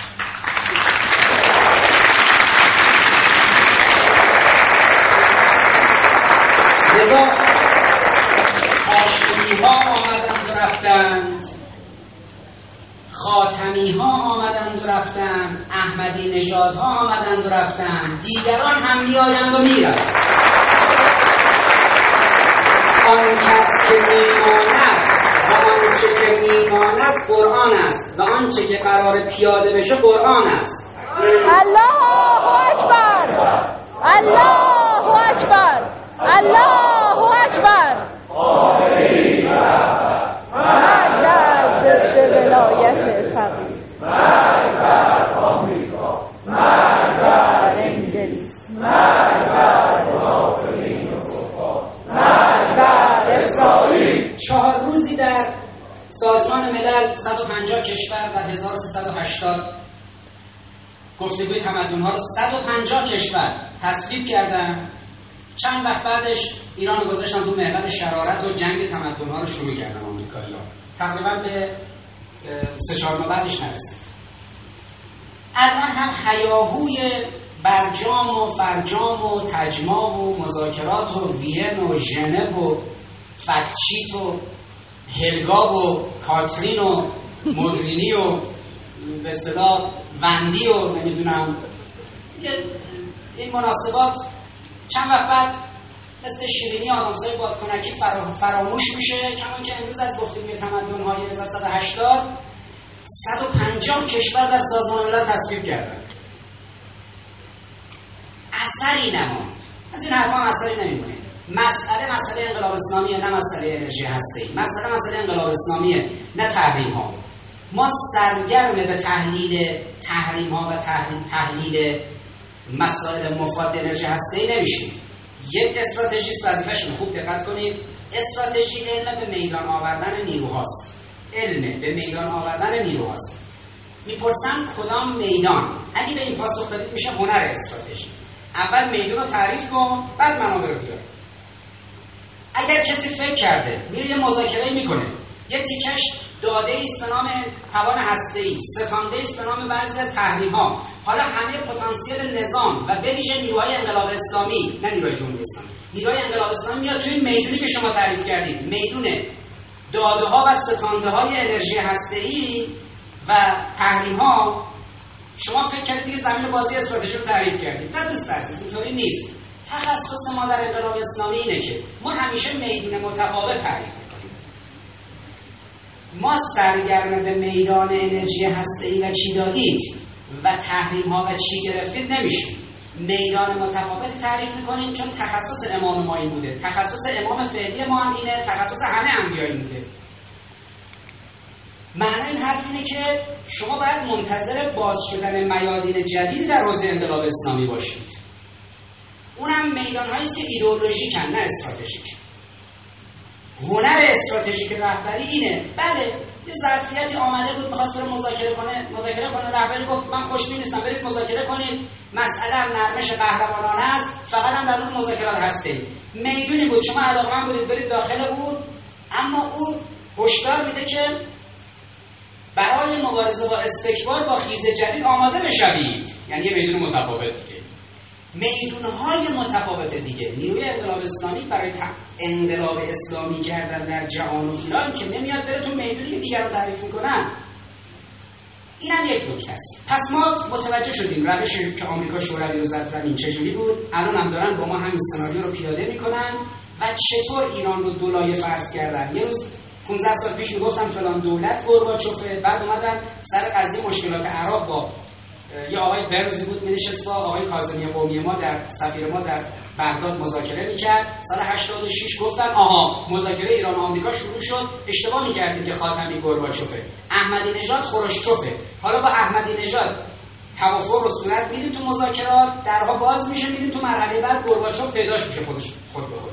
دیدن که نه تو اون دوره هم نشد. مسئله رو خروشچوفی کنن سال 86 حالا رسیده به دوره فعلی تقریبا می‌تونیم بگیم بله الان شما مدل خروشچوفی رو تونستید اینجا پیاده کنید. اما خروشچوف عالی ترین مقام بود. بر شوروی. در ایران رئیس جمهور که عالی ترین مقام نیست. جمهوری اسلامی گرایان کسی که دنبال فضای لیبرالی هم پرش سوار میشن. سگ بغلشون. انقلاب اسلامی گرایان کسانی هم که بدون هیچ چشداشتی امروز تو سوریه و جای دیگه دارن میجنگن. هر از چندی به عنوان شهدای دفاع از حرم داره تابوتشون میاد. تو اصلا نمی‌دونی با کی طرفی آمریکا. تو اصلا نمی‌دونی کیا هستن. اینا اصلا سربدارند آدم انقلاب اسلامی که آرام نداره. ما زنده به آنی که آرام نگیریم. موجی آسودگی ما عدم ماست چرا تصور کردید که این اتفاق افتاده؟ پس در واقع اشتباه به سمتتون رسوندن تبریک میگم. توانستید در جمهوری اسلامی به خروشچوفیز برسید. اما باید بگم رو دست خوردید. چون باید منتظر برقای بعدی انقلاب اسلامی باشید اما چه کردن؟ پرده دوم. پرده دوم دوستان عزیز مسئله مهمی به نام استثار. در دوره آقای کلینتون دموکرات قبلی در 1997 بیل کلینتون کوهن وزیر دفاعش و الگور معاون اولش یک طرح استراتژیکی تهیه کردن. تو قالب دکترین آقای بیل کلینتون مطرح شد. عراق صدام و ایران رو مهار کنن تحت عنوان مهار دو جانبه. دکترین مهار دو جانبه می‌گفت در منطقه ایران و عراق رو مهار کنن. روشی که برای مهار ایران در نظر گرفته بودن یه برنامه دراز مدتی بود که حقوقیش کردن تحت عنوان SSR Security Sector Reform قطاع دایره در نظر بگیرید. یه دایره رو که قطعش قطع قطع می‌کنید دیگه. مثلا می‌خواد آمار ارقام بدید کار آماری کنید میگید 20 درصد 30 درصد 47 درصد 8 درصد. شما یه بار تنظیم می‌کنید. میگید مثلا این مقدار بیشتر 20 درصد اینجا 40 درصد اینجا 5 درصد. یه کسی میاد میگه این درصد توانایی شما در این حوزه این حوزه این حوزه این حوزه کم و زیاد بشه کنترلش می‌کنه. به این میگن security sector reform امنیت شما که 360 درجه است توی دایره قطاع امنیت فرهنگی امنیت سیاسی امنیت اقتصادی امنیت اجتماعی امنیت نظامی و امنیت غیره رو چکار می‌کنن؟ کم و زیاد می‌کنن. همونطور که اونا آمدن میگن الان انرژی هسته ایتون انقدر باشد انقدر باشد انقدر باشد حدش رو کم می‌کنن. قطاعش رو کم و زیاد می‌کنن. این قطاع رو کم و زیاد کردن مدیریت این رو دست گرفتن امنیت شما رو مدیریتش رو دست می‌گیره این کارو بکنه بهش میگن SSR می‌برن در سازمان ملل و در مجامع حقوقی خودشون هم. رسمیش می‌کنن پیاده می‌کنن. پروژه SSR الان 17 18 ساله که علیه ایران داره پیاده میشه دنبال میشه. هیچ وقت امکان تحقق نداشت. استثار رو زمانی می‌تونید پیاده کنید که رابطه داشته باشید با کشور دشمنتون. اگر محاصره بود توسط شما استثار انجام نمیشه آمریکایی چرا خوشحالن؟ چون رابطه رو شروع کردن و معتقدن از طریق همین مناسبات پرونده هسته‌ای می‌توانند استثار عملیاتی کنند. ما مبتنی بر فرمول استثار جلو میریم ببینیم استثار در فرسودن منابع قدرت. دستتون که بالا بگیرید پنج تا انگشت شما یک دست نیست. قدرت نظامی شما بالاتره. بعد قدرت مثلا فرهنگی سیاسی اجتماعی اقتصادی. بالایی رو فرسوده می‌کنن قطعش رو کم می‌کنن. درصد کیفیتشون. میرسونن به سطح دومی دوتای بعدی رو با هم کاهش میدن می‌رسن به سطح سومی سه رو با هم کاهش میدن. می‌رسن به سطح چهارمی چهار تا با هم کاهش میدن. کاهش می‌رسن به سطح پنجمی. رضا سوریه رو می‌رسن به هم دیگه. هفتاد سال برگشته به عقب این زیر ساختش نابود شده. عراق می‌رسن به هم یمن رو می‌رسن به هم. تمام این کشور بعد زیر ساختار نابود. استثار میشه دیگه. قدرت اقتصادی فرهنگی سیاسی همه چیز نابود. همیشه اخباری که میشنوی بمباران شد کشته شدن بیچاره شدن بدبخت شدن ولی اخباری که از این طرف میشنوی. یک تحقیقات جدید یک داروی جدید کشف شد یک پیشرفت جدید در پزشکی یک پیشرفت جدید در فضا یک پیشرفت جدید در اعماق اقیانوسها یک تکنولوژی جدید در سایبر. ببینید از نظر روانی وقتی شما این دو قسمت بخش خبری تلویزیون ها رو میشنوید فلسطین و لبنان و سوریه و عراق و افغانستان و یمن و بحرین و مصر و سودان و لیبی و کشتار ترور سربریدن بمبگذاری مردم بدبختی که دارن زجه می‌زنن. صحنه‌ای که از اروپا و آمریکا می‌بینید. منظم مرتب همه چیز شیر ساختمونا بلند. آخرین تحقیقات افراد یونیفرمای سفید پوشیدن رو سرشون کاور کشیدن. تو مراکز تحقیقاتی پیشرفته دارن. ترین تحقیقات انجام میدن. ته عمق ناسا. استثار می‌کنه. تو چنان باید درگیر مشکلات خودت و زد خورده خودت باشی نتونی رو پا خودت بیستی این مملکت رو به قول قوه الهی توی 27 سال گذشته مدیریت ویژه شخص رهبر انقلاب جوری بوده که فضای امن و آرامی ایجاد کرده بتونید شما دانشجو درس بخونید حسن تهرانی مقدم بتونه موشک درست کنه بفرستی فضا شهریاری و بچه دیگه بتونن انرژی هسته رو اینجا برسونن. آشتیانی خدا رحمتشون کنه با افرادشون بتونن تو سلولهای بنیادی این کارو بکنن اونا و اونا تو علوم انسانی بتونن این کارو بکنن. زیر ساختای ایجاد بشه صد و جاده و چه و چه و برج و بارو و تونل دوقلو و یه فضای امن و آرامی که ایجاد کنی و برنامه دراز مدت داشته باشی می‌تونی بالندگی ایجاد کنی. استثار مخالفه حالا مقد... آنچه که عرض می‌کنم یک نکته فوق استراتژیک است. آنچه که عرض می‌کنم اینه. دوستان عزیز توافق وین که بهش غلط میگن برجام و قدنامه 2231 زمینه رو برای استثار جمهوری اسلامی فراهم می‌کنه. معادله رو نگاه کنید تو فرمولی که گفته شد برد برد.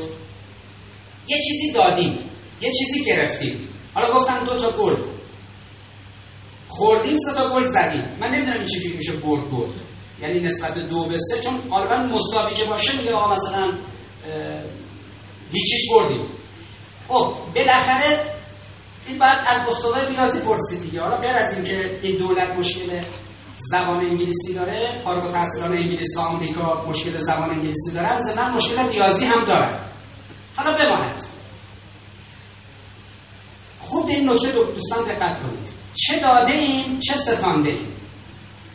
صرف داده و ستانده نیست. یه زل سومی داره این مثلث برای استثار زل پیامد داده ها چیست؟ آنچه که در انرژی هسته داشتیم چی گرفتیم؟ بخشی از تحریم های مالی اقتصادی رفت شده. زد سوم بازی چیه؟ زد سومش اینه. پیامد این داده و ستانده چیه؟ این میشه نتایج استثار ببینید آنچه که دادیم اینه. اشراف اطلاعاتی سرویس های اطلاعاتی غربی بر تکنولوژی هسته جمهوری اسلامی. هم اطلاعات محرمانه که اینجا داده میشه به آژانس آمانو بدو بدو می‌برید به کاخ سفید. فقط سخنگوی سازمان انرژی اتمی میاد توی تلویزیون مصاحبه می‌کنه میگه آقای آمانو اونی که دادیم دستت امانته. تا الان حداقل تو سه هفته گذشته دو بار شنیدید. فقط میان میگن آقا ما چیزی دادیم دستت امانته. اون به این حرفا اعتماد نداره. اینا اول دارن میشن به اسرائیل گزارش میدن تو مذاکراتشون. قبلا ما این اشتباه رو کردیم اطلاعات رو دیدیم دست آژانس اومدن دانشمندان رو ترور کردن. حالا غیر از اطلاعات رو خودمون میدیم 150 نفر جاسوس هم از این به بعد دیگه تصویب میشن ضمن اینکه هر کجا هم چون پروتکل الحاقی رو قرار بپذیریم دیگه. دولت گفته پذیرفته الان داره داوطلبانه اجرا می‌کنه. مبتنی بر این قضیه اونا بالاخره مسئله access و دسترسی رو می‌خوان دیگه. بعد دسترسی داشته باشن. اینجا رو می‌خوام بگردم اونجا رو می‌خوام بگردم. حالا مونده این مصیبت. پس یک دوستان عزیز. اشراف اطلاعاتی به حوزه تکنولوژی هسته‌ایمون رو دادیم. دو توان تکنولوژی هسته از نظر علمی و از نظر اجرایی و عملی رو minimize حداقلی و مینیاتوریزه شده. انرژی هسته ما به مدت 25 سال آینده یک انرژی هسته کاریکاتوری مینیاتوری کوچیک و جمع جوره که به اعتقاد من اگه میدادیمش می‌رفت کمتر مشکلات امنیتی برامون داشت. چون این چیزی که دست ما رو گرفته دندانگیری نیست. برگردید به اون نکته که گفتم ببینید در سال در 25 سال آینده جهان تو چه شرایطی و نیاز به انرژی چه جوری و انرژی هستی تو چه سطحی هست لذا استثار کردن ما رو از نظر تکنولوژی. ماها کردن قطارش رو به هم زدن. اشراف اطلاعاتی تفوق بر در واقع توان تکنولوژی هسته ما. این از دست رفت. چی ستاندی؟ ستانده ما اینه دوستان عزیز. اولین چیزی که ستانده اینه که اقتصاد مقاومتی دیگه نابود شد. با باز کردن درهای کشور به سمت کمپانی های گرسنه اروپایی و آمریکایی در فضایی که اقتصادشون در شرف فروپاشیه اقتصاد کشور درونزا و تقویت نخواهد شد. ایران تبدیل به یک جزیره کیش بزرگ و به یک دوبه بزرگ خواهد شد در بهترین حالت. یعنی کالا می آید از بهترین مارک و بهترین کیفیت. در چنین صورتی روی این حساب نکنید که تولید رقم بخوره. دعو دولت تولید نبوده. تولید مواد غذایی که دولت مبتنی بر نظریه وابستگی و وابستگی متقابل حرفشون بوده آقا آب مصرف می‌کنه زیاد. هی وزارت کشاورزی اومده نشسته که تلویزیون گفته آقا آب زیادی مصرف می‌کنه گندم آب زیادی مصرف می‌کنه هندوانه و خیار و غیره. اینا رو بعد خارج وارد کنیم. چرا باید تولید کنیم؟ پس اصل خودکفایی دیگه در حوزه مواد غذایی مطرح است بریم سراغ صنعت. در اواخر دهه 70 اوایل دهه 80 با شرقی ها اوکراینی ها و روس ها قراردادی بسته شد. اینا آمدن در شاهنشهر اصفهان زیر نظر وزارت دفاع. هواپیمای آنتونوفی رو به ایران دادن. ایران شروع کرد ساختن و مونتاژ کردن. افراد زحمت کشی کارگران متخصصین مهندسین. یه موقع سال 1182 رفته بودم اونجا سخنرانی در مجموعه اونها. بردن یه بازدیدی ما کردیم. اون سوله ها داشتن زحمت میکشیدن. دو تا شما داشتن میساختن. عین هر سانحه هوایی دیگه ای که همون موقع هواپیمای بسیار پیشرفته ایرباس مالزیایی ها گم شد کلا. از صفحه رادار محو شد. زن چینی این بند خدا هم داخلش بود و دیگه سالها بعد مجبور تو ایران براش سریال بسازن و هنوز اون حسرت هم داشت. شبا خواب می‌دید و مثلا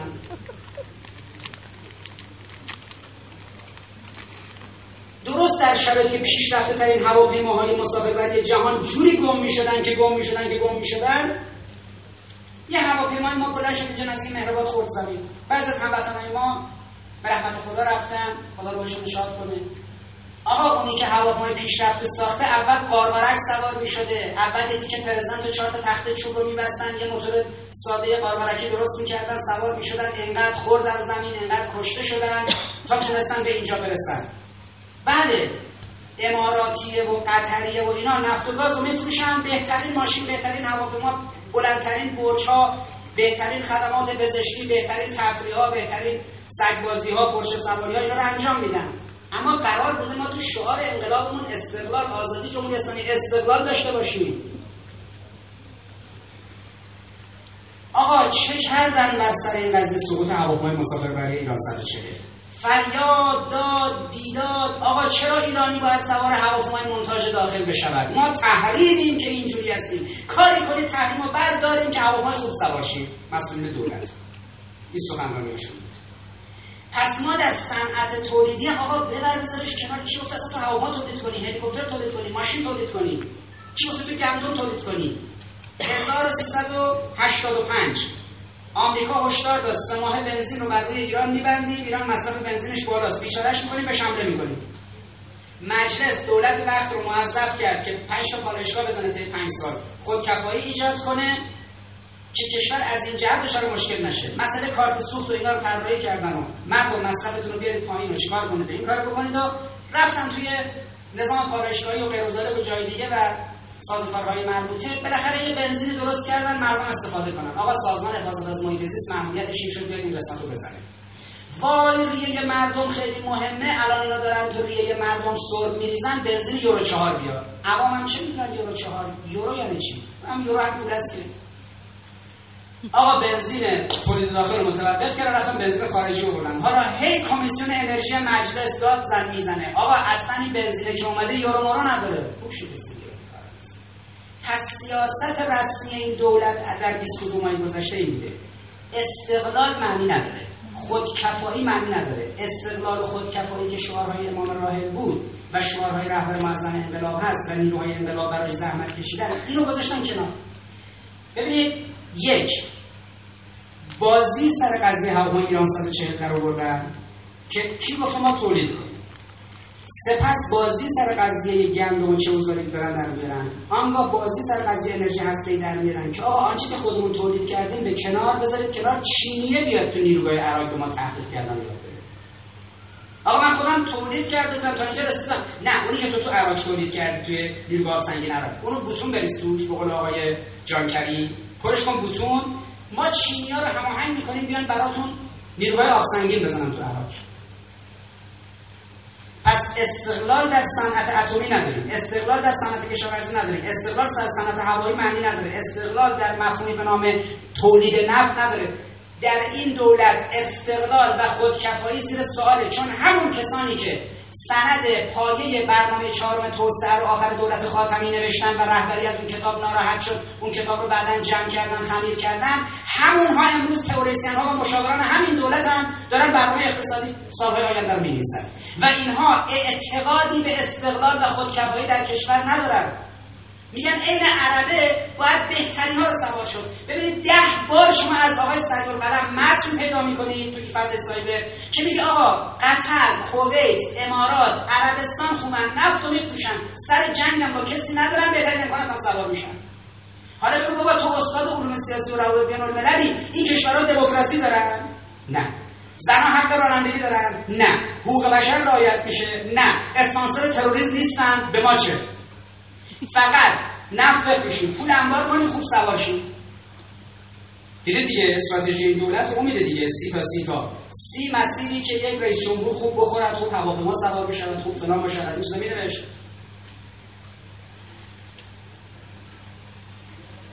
خب پس به چی رسیدیم دوستان عزیزان اینجا؟ به این رسیدیم که آنچه دادیم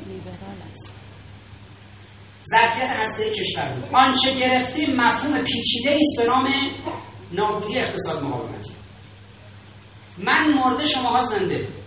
اگر انتهای کارنامه این دولت چه در چهار سال اول چه در حالا چهار سال دیگر مثلا فرض کنید بخواد باشه اگر در انتهای کارنامه این دولت اقتصاد این مملکت با این روندی دولت در مصالح اقتصادی داره با غرب نرد عشق اگر اقتصاد این مملکت در شد بگید هر چی عباسی توی زمینه تفکر پایش در اندیشه استراتژی نظر داشته همش باطل.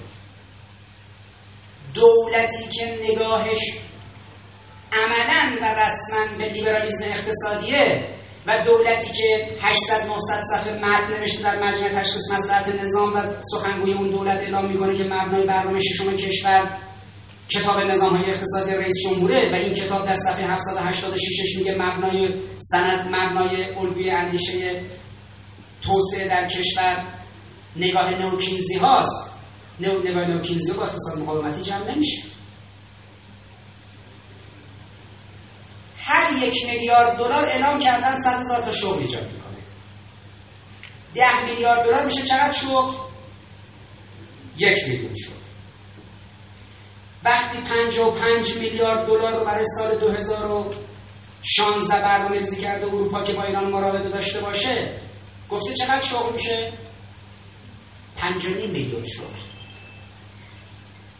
یونانی که سقوط کرده زیر بغلش گرفتن. ایتالیایی که بحران داره فرانسه که بحران داره انگلیسی که بحران داره آلمانی که بحران داره رشد اقتصادی خود اونا در بهترین حالت دو درصد و زیر دو درصد و یک درصد. همه کشور اروپایی برید تو آمار ارقامشون ببینید. اما اینا می‌خوان به رشد اقتصادی 8 درصد برسن. با چی؟ با تکیه به اون. در اسلامش میگن تشبس یعنی آویزون شدن به چیزی که از خود پایین تره هر اگر طبیب بودی سر خود دوانه بودی. اتحادیه اروپا می‌تونست مشکل اقتصادی حل کنه مشکل خودش حل می‌کرد. اون که دیدی ماگرینی سراسی نمیاد حالا قرار اسپانیا یا بیان آلمانی هم روز اول اومدن فرانسوی هفته بعدش اومدن. بابا اینا بحران اقتصادی دارن. ایوه الناس طرف رو این حساب کرده چرا بازار ایران دست چین و هند و کره جنوبی و ژاپن؟ ما اروپایی ها کالاهامون رو می‌بریم میریزیم اونجا. چه می‌کنیم؟ 55 میلیارد دلار ظرفیت داره اقتصاد ایران در سال 2016 میلادی بتونیم از ایران تعامل داشته باشیم. تو اینجا میگه آقا من برداشتم تحریم رو. ببین اثرشو ببین. او داره روی 5 میلیون شغل تو کل اتحادیه اروپا حساب می‌کنه. اگر این 5 میلیون شغل رو تقسیم کنید توی فرانسه 200 هزار نفر توی ایتالیا مثلا 200 هزار نفر تو آلمان 200 هزار نفر توی انگلیس مثلا 400 هزار نفر تو ایرلند توی اسپانیا تو پرتغال تو لهستان توی مجارستان پنج میلیون شغلی که تو قراره تو سال آینده ایجاد کنی برای طرف اتحادیه اروپایی که تا دیروز پاشو گذاشته بود بیخ خرخرت میگفتش که حق نداری اینو داشته باشی اینو داشته باشی دارو به تو نمی‌داد اینو اونو به تو نمی‌داد. بعد اینجا لبخند زدن داره اینجا پیروزی داره فتح الفتوحه از هر دو تا شغلی که تو اروپا ایجاد بشه یه دونه شغل اینجا نابود میشه. چون می‌گیریم نصف این شغلی که ایجاد میشه ما شغل ما ازاش نداریم. یه کالای اونجا تولید میشه که ما اینجا ما ازاش نداریم. همون کالای میاد. اما از یه دونه دیگه از شغلا در نظر بگیرید ما ازاش اینجا کالای وجود داره. اون کالا با کیفیت بهتر. میاد تو بازار ما جذابیت داره برند مردم می‌خرن. یعنی وقتی شما به سمت این مراودات میرید اون اقتصاد تهاجمی تره. تو قاعده ظروف مرتبطه اون یه دفعه سرریز می‌کنه تو جامعه تو. اولین اتفاقی که میفته تولید نیمبندی که تو ده سال گذشته زیر بغلش رو گرفته یه ذره جون پیدا کنه این تولید می‌خوره زمین. مملکت به دروازه کالاهای غربی باز میشه به روش میرزه اینجا چی در میاد از این فضای اقتصادی؟ چطور تو می‌تونی بگی من مثلا اقتصاد رو مقاوم سازی رو در اونجا کردم؟ پس آنچه ستاندیم حمله به استراتژی اقتصاد مقاومتی بود. نکته دومیش اینه که زمین سازی برای جنگ ارزی دوستانی که رو اقتصادی این کار تمرکز می‌کنن خواهش می‌کنم به این نکته خوب توجه کنن. ما چرا جنگ ارزی در موردمون موثر نبود؟ چون با نظام مالی جهانی ارتباطمون قطع شده بود. اصلی ترین نوع جنگی که امروز داره صورت می‌گیره دیگه نه جنگ نرم نه جنگ سخت. جنگ نیمه سختی به نام جنگ ارزها. خب خوشبختانه این کتابش ترجمه شده توی ایران دو ترجمه خورده. ترجمه که نیمه انتظامی انجام داده قبل به اصطلاح مناسب‌تره چون دو تا فصل اولش هست. توی اون ترجمه دیگه که سازمان انتشارات ترجمه کردن دو تا فصلش حذف شده. کارنسی باز جنگ ارزی. با روی کار آمدن دولت آقای اوباما در 1387 و اول 88 پنتاگون وزارت جنگ ایالات متحده متخصصین وال استریت ها نظامی ها استراتژیست ها از تو اندیشکده ها و همچنین افراد دانشگاهی رو جمع کرد. یک بازی جنگ انجام دادن که در جنگ پول ها بین دلار و ین و یوان و روبل روسیه و یورو و اینها چه اتفاقی میفته در اون جنگ معلوم شد که دلار آمریکا میبازه سقوط می‌کنه. و فرمول جنگ ارزی جنگ پول ها داده شد. چطور جلوی رشد روسیه چین ایران و کشورهای دیگر رو بگیرن با نابود کردن پول این کشورها؟ برای اینکه بتوانند پول ایران رو نابود کنند باید با نظام مالی ما ارتباط داشته باشند تجربه 1370 برهای جنوب شرق آسیا رو مطالعه کنید. یک بانک غربی تو مالزی فیتیله کار رو که کشید پایین یک چراغ سبز بهش نشون دادن توی 48 ساعت اقتصاد برای جنوب شرق آسیا نابود شد. کشور اندونزی توی 48 ساعت دولتی سقوط کرد دولت آقای سقوط مالزی رو مهاتیر محمد با بدبختی رو پا نگهش کشور کره جنوبی رو 100 میلیارد دلار نهادهای بین‌المللی. جیلینگی پول نقدش کمک کردن. رئیس جمهور شما توی تلویزیون از مردم درخواست کرد که هر چی طلا خانم‌ها تو خونه دارن بیارن. به خزانه بانک مرکزی بدن. یعنی با بدبختی کره رو پامون تایوان سنگاپور جنگ ارزی که الان شروع شده با روسیه و با چین و در ادامه هم با ایران انجام میشه باید connect بشید باهاش. برای connect شدن باید بانک مرکزی ما ارتباطش با اونا برقرار بشه نظام بانکی اونا بیاد تو ایران شعبه داشته باشه مثل اسب تروا که باید بره داخل از درون ارتباط بگیره. و نظام بانکی شما با اینا باید وصل بشه. در سالهای آینده جوان آماده شکهای ملی در قالب جنگهای ارزی باشید. یه نوسان کوچیک انجام میدن توی 24 ساعت تا 48 ساعت یه ملت رو به خاک سیاه میشون خواهش می‌کنم کتاب جنگ ارزی رو بخونید. موج آینده که میشنوید دیگه جنگ نرم نیست جنگ ارزه آنچه ستاندیم چی بود؟ این بود که ارتباطمون با نظام مالی جهانی وصل شد و این سیستم بانکی که من می‌شناسم هر چی تو دولت قبلی داد زدیم روویه ذره ای در دل این نظام بانکی در اثر پولهای رووی که زیر پوست و گوشت استخوانشون نفوذ کرده. یک نفر توشون پیدا نشد بگه آقا جان این روایی که میگه چجوری حلش کنیم؟ ولی بالاخره کسی که اون محیط کار می‌کنه پول رووی و سیستم نابودش کرده.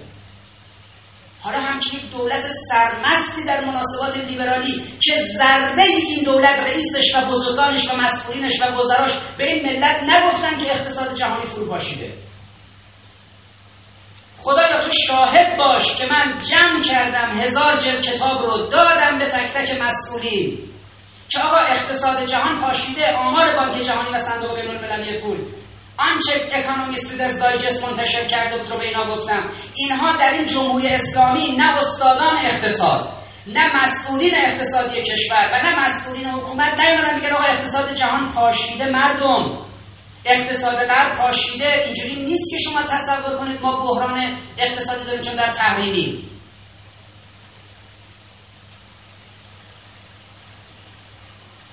هزار جلد یکیش این کتاب جنگ ارزیه هزار جلد یکیش کتاب جنگ اقتصادیه. جوری در مردم مسئولین این دولت القا کردن که آقا آب خوردن ما هم به تحریم بسته. آب خوردن ما. مسئولین ارشاد آمدن گفتن مشکل سینما تو تحریمه. هر مقام مسئولی آمد. همه چیز این مملکت رو بس کردن به تحریم. در این که یک انسان اهل انصافی باشه بگه آقا اقتصاد آمریکا دچار مشکل شده اروپا دچار مشکل شده چین دچار مشکل شده ژاپن دچار مشکل شده.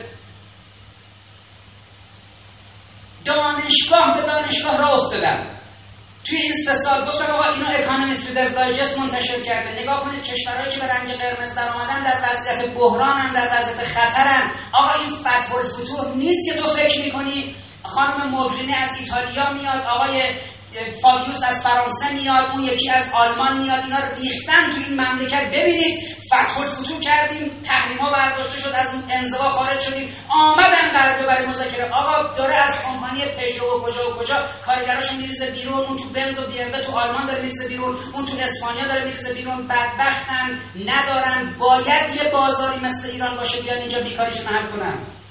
چرا اینو به مردم نگفتید و نمیگید؟ فکر می‌کنید استادای اقتصاد دانشگاه امام صادق چیکار کردن؟ در مقابل حرفی که ما زدیم رفتن گفتن نه این گونه نیست. وقتی بدهی در یک اقتصادی به سطح بالایی می‌رسد نشانه خوبی است. تن امام صادق علیه السلام از این موضع اقتصادی استاد اقتصاد دانشگاه امام صادق تو گور چینی کشید تن علامه طباطبایی از موضع استادای اقتصاد دانشگاه علامه تو گور چینی کشید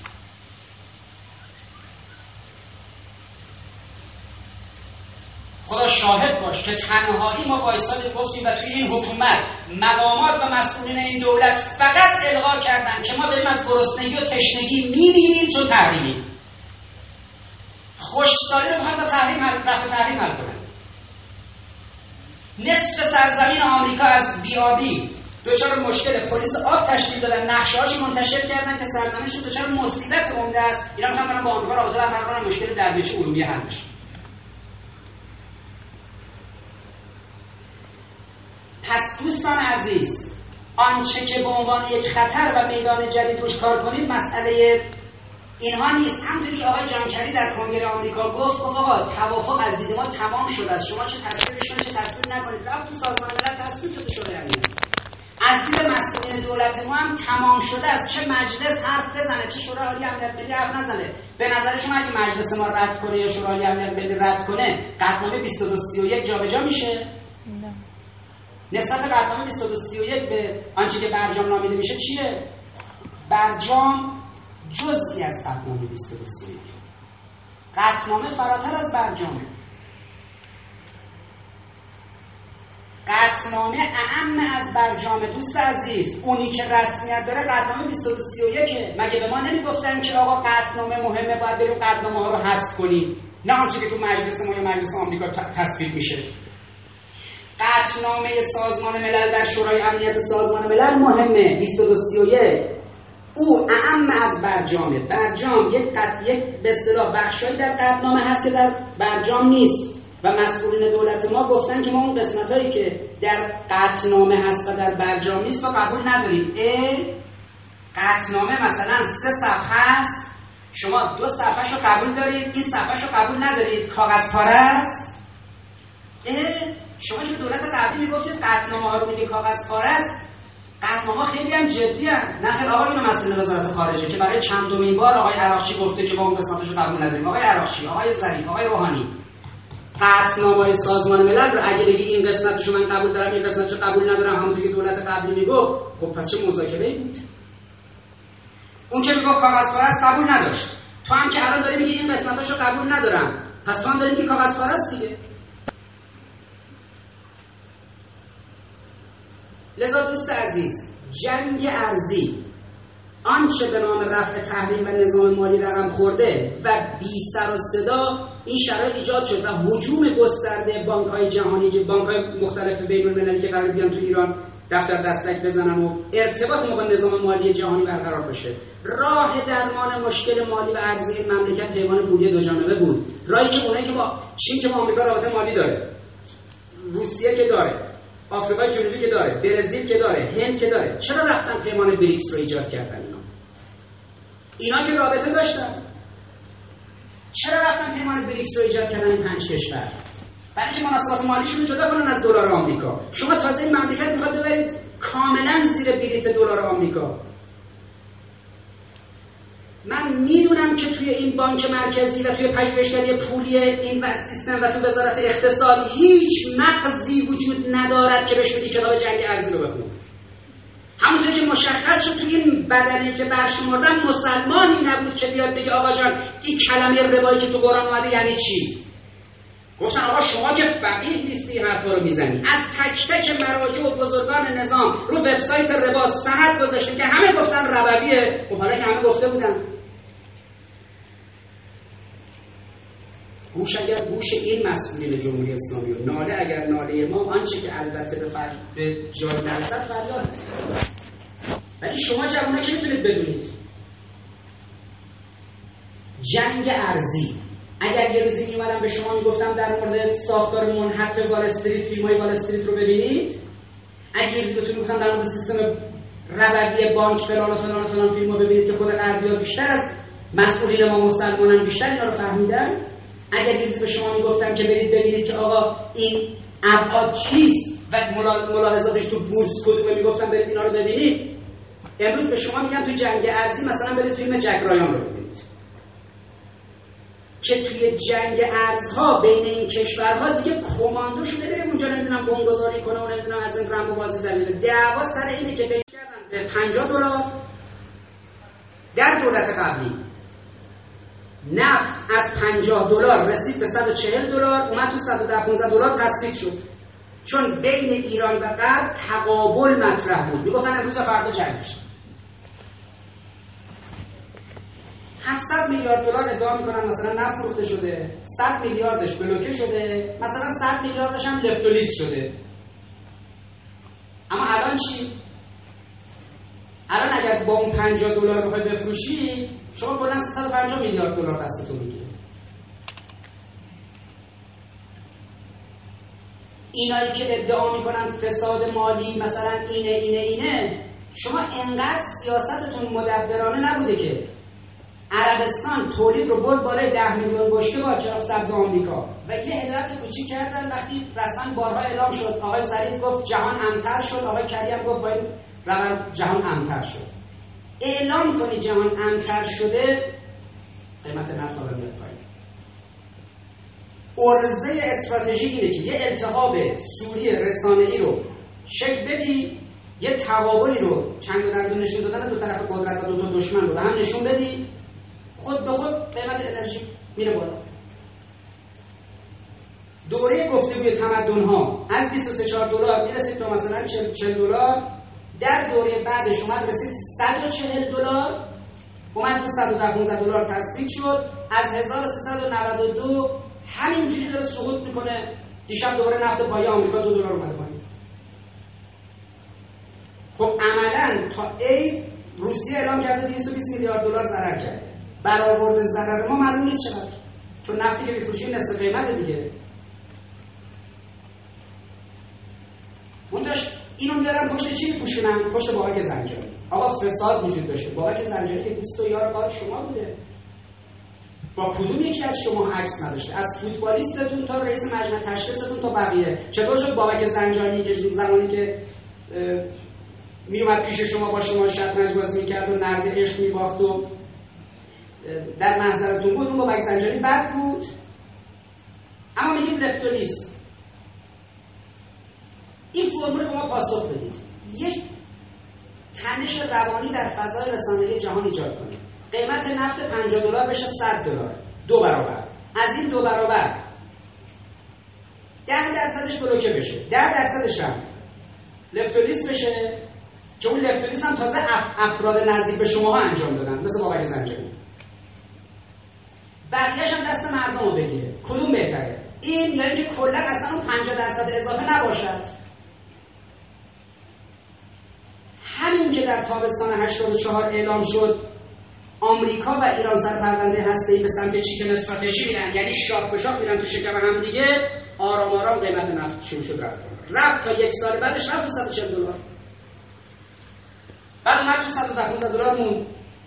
در تاریخ نفت بی سابقه بود.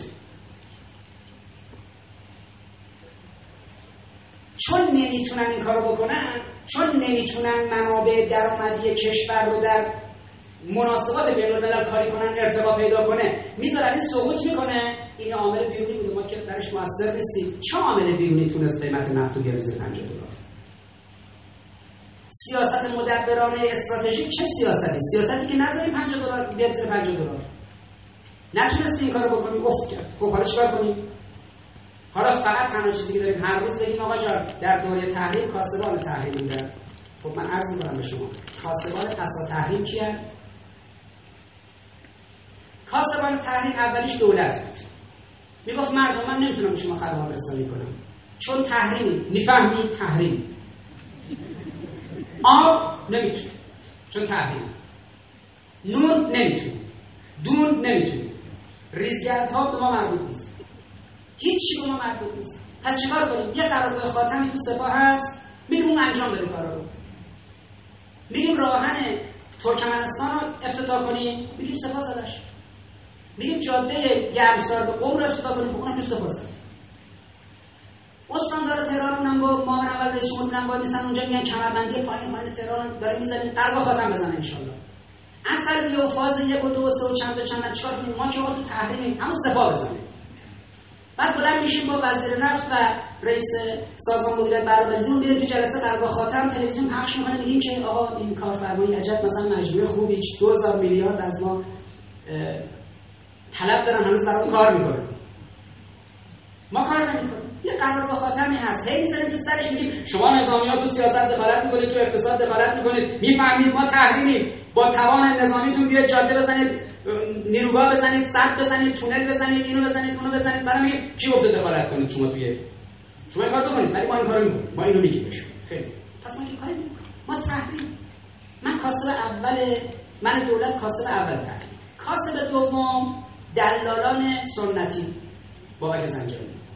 کاسب سوم اهل سازوکارهای جمعی. صرافا و چه چه کاسب چهارم چین و تجاری که وقتی بهترین کالاهای موجود تو خاک آمریکا امروز کالاهای درجه که چینیه یه دلالای ایرانی داریم میرن میگردن. بنجلهای چینی رو میرن میزن تو کشور ما. پس دلالای داخلی خود چینی ها هندی ها کره جنوبی ها یه کمی ژاپنی یه کمی اروپایی ها تا جایی که می‌تونستن. اینا دلالای و کاسبان تحریم. بودن تحریم که بودیم اینا کاسب بودن. حالا کاسبان پسا تحریم کیان؟ اول دولت جمهوری اسلامی. دشمنی که دارایی ما رو بلوکه کرده میگه من 150 میلیارد دلار در اختیار دارم از شما. آقای اوباما میگه آقا 150 میلیارد دلار تو دست من دارید. اینا میگن کی گفته؟ 25 6 میلیارد آقا او داره میگه 150 میلیارده. این حرف حقوقی کنید دیگه. رئیس جمهور آمریکا میگه 150 میلیارد. اینا میگن نه آقا 25 6 میلیارده. بچه اومد گفتش که بابا 100 تومن بده گفت چی؟ 80 تومن؟ 50 تومن برای چی ده آقا با 20 تومن می‌خواد چی کار کنی 10 تومن می‌خواد چیکار کنی؟ این 5 5 تومن بگیر برو 2 تومن چی بیار حالا دولت ماست. 150 میلیارد دلار آقای اوباما. کی گفته؟ کلا 29 میلیارد دلاره. خیر شما بگید تایش دست مردم 6 میلیارد دلار می‌گیره. بابا ماجرا تلویزیون میگفتش دارین 6 میلیارد هم نفر برنامه رو تموم کنید. خب عزیز من جان من بالاخره کاسب اول تحریم کاسبان اول پسا تحریم کاسبان توافق کاسبان برجام. اول دولت. کاسب دوم همون دلال سنتی هم حالا سری دلال جدید پیدا میشه. بالاخره هزار تا برند و سازوکارن که تو غرب باشه نمی‌خوام برن نمایندگیشو بگیرن. یکی بخواد بره نمایندگی اپل رو بگیره. یکی نمایندگی مکینتاش رو یکی نمایندگی بنز رو. بنز اعلام کرده می‌خواد بیاد رو ایران خودرو نمایندگی بزنه. بی ام و پورشه و اینا هر کدوم نمایندگی داره دیگه. انواع ماشین ها انواع تلویزیون ها کامپیوتر ها لوازم خانگی می‌دونی چقدر نوع کیسه پیدا میشه چقدر تاجر جدید. پس کاسبان جدید پس تقریبا چه قصه میشه کاسب چهارم آمریکاسته می‌خواد هوا بمب بفروشه دیگه خیالتون راحت باشه. سقوط نمی‌کنید دور برای مهرآباد. کلا گم میشید که الان براتون سریال بسازم. کاسب بعدی تحریم فرانسه است. آمده میگه آقا جان من خودرو میفروشم. هر کوچه پس میشه تو تهران الان بریم رنو دفتر نمایندگی زده. از بالا تو لویزان من دیدم تا تو خیابون نیروی هر کجا ببینید یه آرم بزرگ رنو ساختمونای شیک. چهار تا ماشین رنو اومده گذاشته داره میفروشه. من ما تحریم نبودیم قطعات یدکی ال به ما نمی‌دادن. اومدن اصل ماشین شیکشون میارن نه ببین شما تولید نکنید ولی بهترینا رو بهتون میدیم مثل عربا سوار شید.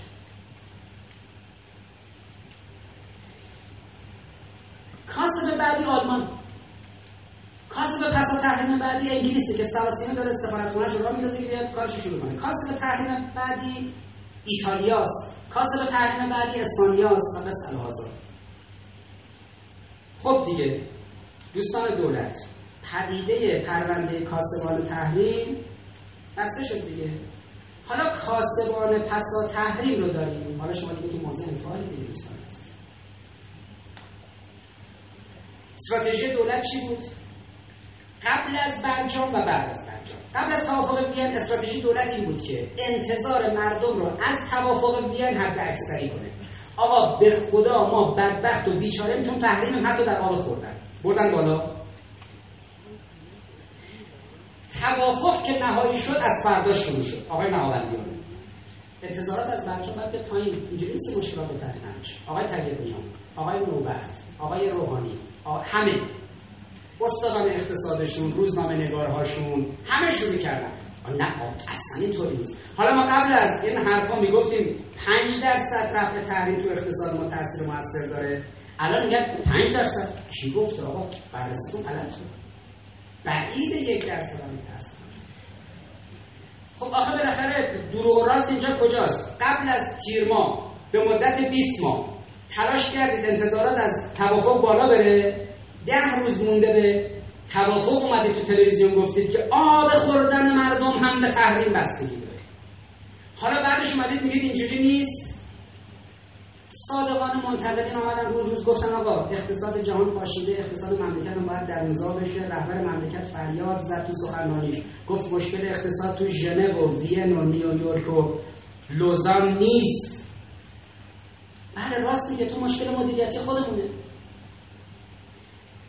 شما چیکار کردید؟ حالا اومدید وصلش کردید به این قضایا حالا سونامی انتظارات رو ببینید. من برنامه تلویزیون رو ندیدم. اون تو 20 توی دکتر سلام یه تیکه دیدم. خیلی نگران شدم. یه تیکه دکتر سلام بود. خبرنگار میره به یه خانمی تو ماشین می‌پرسه که چیکار می‌کنید با رفع تحریم؟ میگه اول خونه می‌خرم. اول لیست کرده برای خودش. به دومی میگه چیکار می‌کنید میگه ماشین یه ماشین نو می‌خرم به سومی میگه میگه که ازدواج می‌کنم آقا ازدواج و خرید خونه و ماشین و همه چی به تحریم بستگی بده. متاسفم که مردم ناامید خواهند شد. از اینکه مردم با این سونامی انتظاراتی که از مذاکرات هسته‌ای داشتن و حالا مجبور و محکومن که ناامید بشن متاسفم اما خدایا تو شاهد بودی که جامعه منتقدین یعنی نیروهای انقلاب اسلامی در این 20 ماه تلاش کردند واقعی کنند انتظارات مردم از قضیه مذاکرات و پیام نتایج اون رو. خود دولت دانشگاهیاش روزنامه نگاراش و مدیرا و وزراش و معاونین و استاندار و همه همه مسئولین دولت مطلقا دست به دست هم دادن. انتظارات رو بردن بالا برای نظام مشکل درست کردن. این مشکل دولت نیست مشکل نظامه. انتظارات بالا برآورده نشه اینجا افسردگی سیاسی عمومی می‌کنه دیگه. انرژی هسته که داریم رفت. 25 سال هم به قول مونیز سیطره پیدا کردن بر اقتصاد ما. بر انرژی هسته ما. قدنامه هم تصمیم شده نمی‌تونی فرار کنی دیگه از دست قضیه تو در سال آینده. حالا انتظاراتی هم که مردم داشتن برآورده نشه امید مردم نسبت به مذاکرات ناامید خواهد شد. چون مسئولین دولت دنبال رابطه با آمریکا بودن اونجوری که آقای هاشمی توی بحثش میگه که تابوی مذاکرات شکست. یعنی بعد از این مرحله شکستن تابو مراحل دیگه وجود داره. اونا دنبال مسئله کلید رابطه با غرب بودن. مردم دنبال ازدواجشون و خونهشون و خرید ماشین و غیر بودن. بله پرش سواری که له له می‌زنه از اینجا پرواز مستقیم به آمریکا داشته باشه. اون به نتیجهش می‌رسه.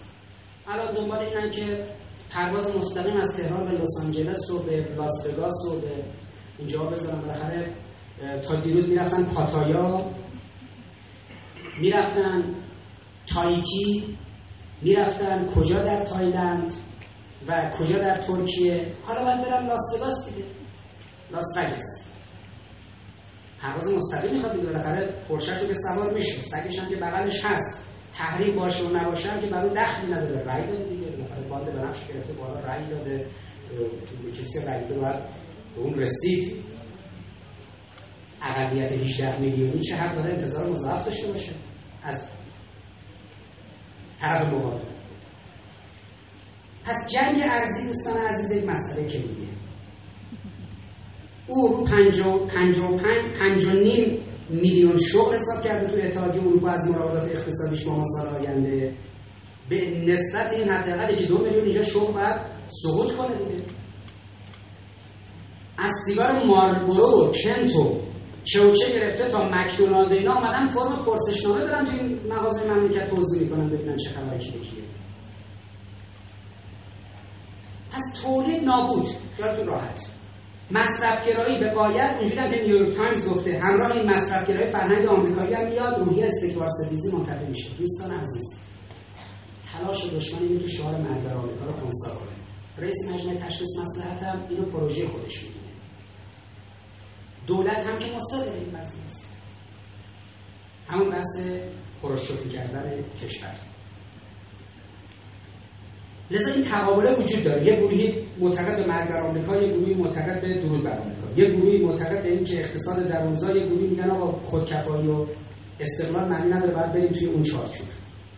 پس آنچه که دادیم کلیت انرژی هسته بوده و اشراف اطلاعاتی رو به صنعت هسته ای آنچه که گرفتیم اولا نابودی اقتصاد مقاومتی رو گرفتیم که دیگه امکان پذیر نیست عملی بشه. ثانیا آنچه که گرفتیم این بودی که زمینه رو برای جنگ ارزی در ارتباط با مراودات مالی و نظام بانکی جهانی برای خودمون فراهم کردیم. ثالثا آنچه که گرفتیم این بوده که تولیدات نیمبند داخلی نابود بشه. کشور به در واقع انبار کالاهای لوکس خارجی تبدیل بشه. چهارمین مسئله ویژه‌ای که شکل گرفته اینه که وقتی روحی مقاومت در کشور زدوده شد فرهنگ بورژوایی بس پیدا کنه به فرهنگ لیبرالی و گام آخرش هم اشراف اطلاعاتی دشمن به نظام اقتصادی ما. پس یه اشراف اطلاعاتی اونجا داشتیم یه اشراف اطلاعاتی اونجا. برسیم به گام آخر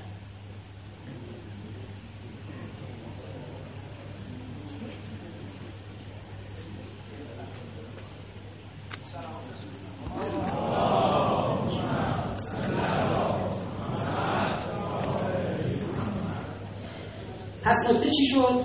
این نکته و مناسباتی که دیدید ما اشراف اطلاعاتی دشمن رو به اقتصادمون ایجاد کردیم. اون وقتی با نظام مالی ما نظام اقتصادی ما. یه روز محاصره می‌کرد یه روز باش ارتباط داره و این رو سیطره داره. برسیم سراغ زل سوم. زل سوم هم اقتصاد به اختصار توضیح بدم. اولین مصیبتی که برامون به وجود اومده اینه که در قدنامه 2231 جمع آنچه که در قدنامه قبلی در فشار بر توان موشکی و توان دفاعی کشور وارد شده بود رو یک پارچه آورده. اولین اتفاق عمیقی که افتاده اینه که پیامد این بدلستان انرژی هستی رو دادیم تحریم ها رفت تحریم ها رو رو گرفتیم. پیامدش تعدیل قدرت دفاعی کشور. این تعدیل قدرت دفاعی هم سه چهار تا وجه داره که در پیوسته قدنامه 2231 سراحتا آمده. اگر قرار باشه اسلحه‌ای بخره کشور باید اون کشور که می‌خواد بفروشه ببره در کمیسیون مربوطه در شورای امنیت تصویب کنید تانک توپ هواپیما هلیکوپتر چیه؟ تو اون کمیسیون که مشترک پنجه و علاوه یک هستن از نظر شورای امنیته اونجا قطعی بشه ایران اجازه داشته باشه اون کشور اجازه داشته باشه اینو به ایران بفروشه و ضمن شرکت هوایی یا شرکت دریایی ما هم کنه به ایران. این به صراحت اومده. یه نکته مهمتر داره. از ایران از خاک ایران اگر خواسته شد سلاحی تجارت بشه بره جای دیگه اینو نگفتن ببرن سازمان ملل تصویب کنن. خودمون خریدن. اما گفتن اگر شرکت هوایی دریایی چیزی خواست اینو با پرچم رسمی اون کشور این رو جابجا کنه پرچم رسمی هر کشوری. باید ببره سازمان ملل تصویب. دقت کنید ایران به آمریکا اسلحه میفروشه. به چین اسلحه میفروشه. به روسیه اسلحه میفروشه. به فرانسه اسلحه میفروشه. ایران به کجا اسلحه میده؟ حزب الله لبنان. حماس.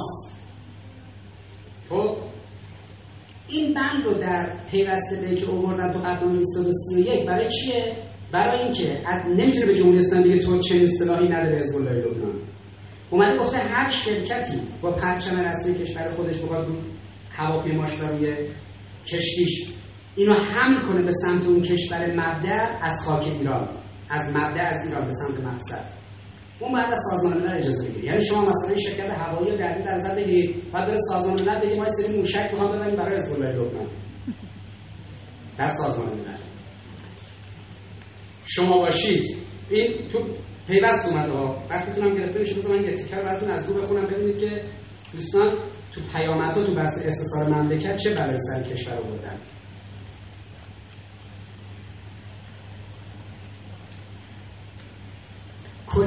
کلیه دولت ها تدابیر لازم را اتخاذ خواهند کرد که تا پنج سال بعد از روز قبول توافق برجام یا تا تاریخ ارائه گزارش در تایید نتیجه گستردهتر توسط آژانس هر کدام که زودتر باشد به استثنای مواردی شورای امنیت از قبل و به صورت مورد به مورد تصمیم تصمیم دیگری اتخاذ کرده باشد مانع از عرضه فروش یا انتقال تسلیحات یا تجهیزات مرتبط چهار تا عرضه کنید. به فروش برسونه یا انتقال تسلیحات یا تجهیزات مرتبط. از مبدع ایران یعنی از خاک ایران توسط اتباع یا کشتی ها و هواپیماهای تحت پرچم خود شود. کلیه دولت ها تدابیر لازم رو در مورد این قضیه مانع شود. مانع از عرضه فروش انتقال تسلیحات تجهیزات مرتبط از مبدع خاک ایران. توسط اتباع کشتی ها یا هواپیماهای تحت پرچم خود شود. فارغ از اینکه چه بشود؟ چه بشود؟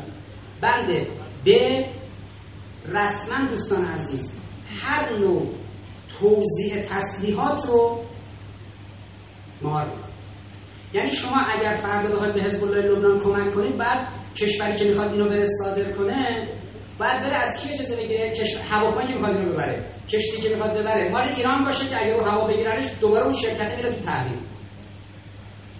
اگر خارجی باشه یه شرکت خارجی کشور خارجی میگه آقا من اینو با هواپیما یا کشتی هم می‌کنم. اون دولت الان مبتنی بر قراردادنامه نوشته کل دولت ها همه دولت ها موظف هم که مانع این بشن. اگر دولتی شرکت هواپیماییش یا شرکت دریاییش محموله سلاحی از ایران به سمت گروه های مقاومت اسلامی حمل کنه چون دولتش موظف بوده جلوشو بگیره اگه نگیره شورای امنیت سازمان ملل باش برخورد می‌کنه.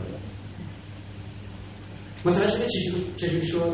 یعنی این که آمریکایی ها هی دارن به رژیم صهیونیستی میگن آقا امنیت تو توی توافق تضمین شد یعنی میگن ما کاری کردیم که حزب الله لبنان و حماس و جهاد اسلامی دستشون به اسلحه نخواهد رسید. بند ب توافق بند ب قدنامه 2231 حالا در بند قبلیش میگه که ایران اگر خواست سلاحی بخره باید اون کشوری که می‌خواد صادر کنه ببره توی شورای امنیت این رو تصویب کنه چهار فشار عمده رو در پیامد توافق وین و قدنامه 2231 در استثار بر کشور حاکم کردن. اولا اشراف اطلاعاتی دشمن رو بر خرید فروش تسلیحاتی و جابجایی های تسلیحاتی و دوم جلوگیری از فروش تسلیحات به ایران و کانالیزه کردنش. سوم جلوگیری از فروش تسلیحات ایرانی به کشور دیگه ای از جمله به جنبش های مقاومت اسلامی. مسئله بعدی اینه که تکنولوژی بومی خودمون هم میگن نباید تست کنید. رسما میگن شما تو 8 سال آینده نباید موشکتون موشک بالستیکتون رو تست کنید. چرا؟ چون موشک بالستیک قابلیت رو داره که سلاح اتمی هم کنه. ما چون ما می‌خوام ببینیم که شما انرژی هسته‌ای سرهامیز دارید انرژی اتمیتون به سمت تولید بمب نمیره از طرف دیگه باید مطمئن بشیم سلاحی که بتواند این بمب رو جابجا کند هم ندارید.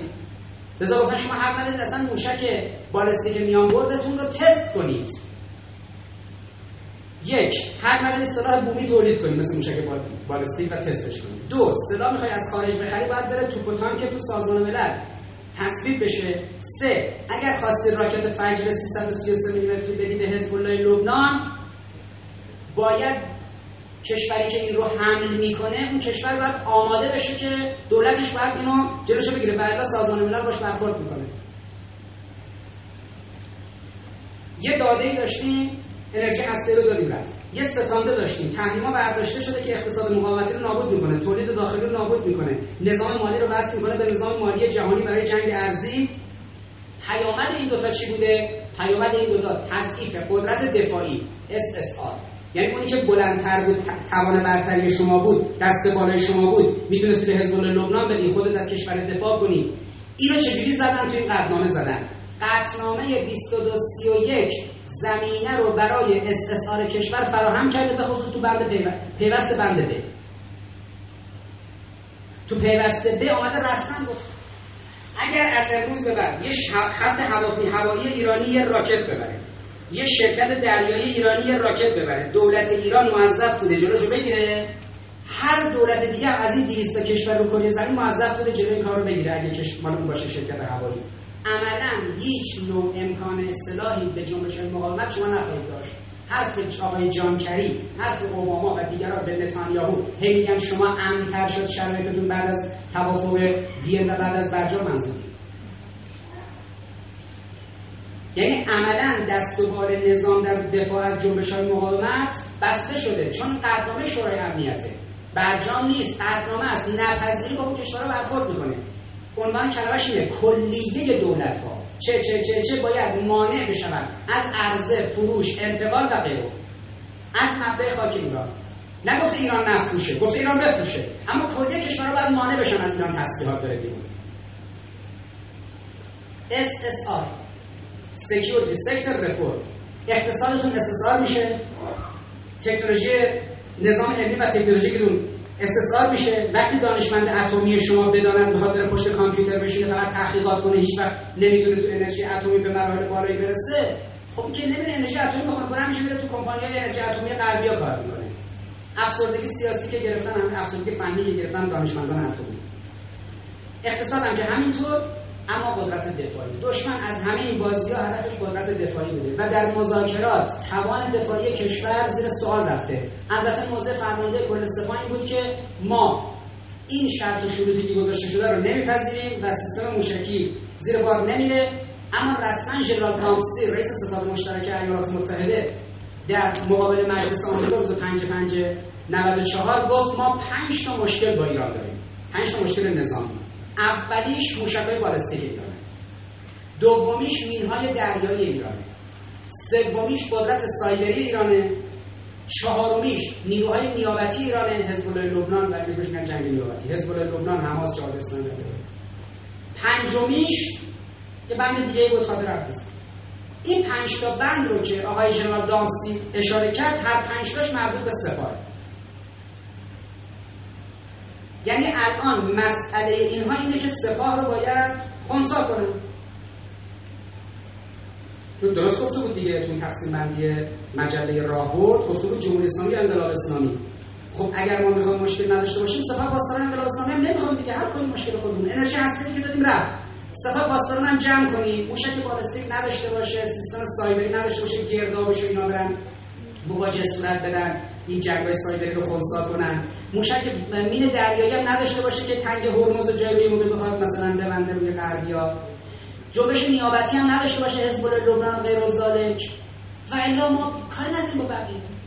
بیاد خودمون به شما تانک و توپ و هواپیما ناو میدیم مگه جهان اسلام مالزی نیست اندونزی نیست بنگلادش نیست پاکستان نیست.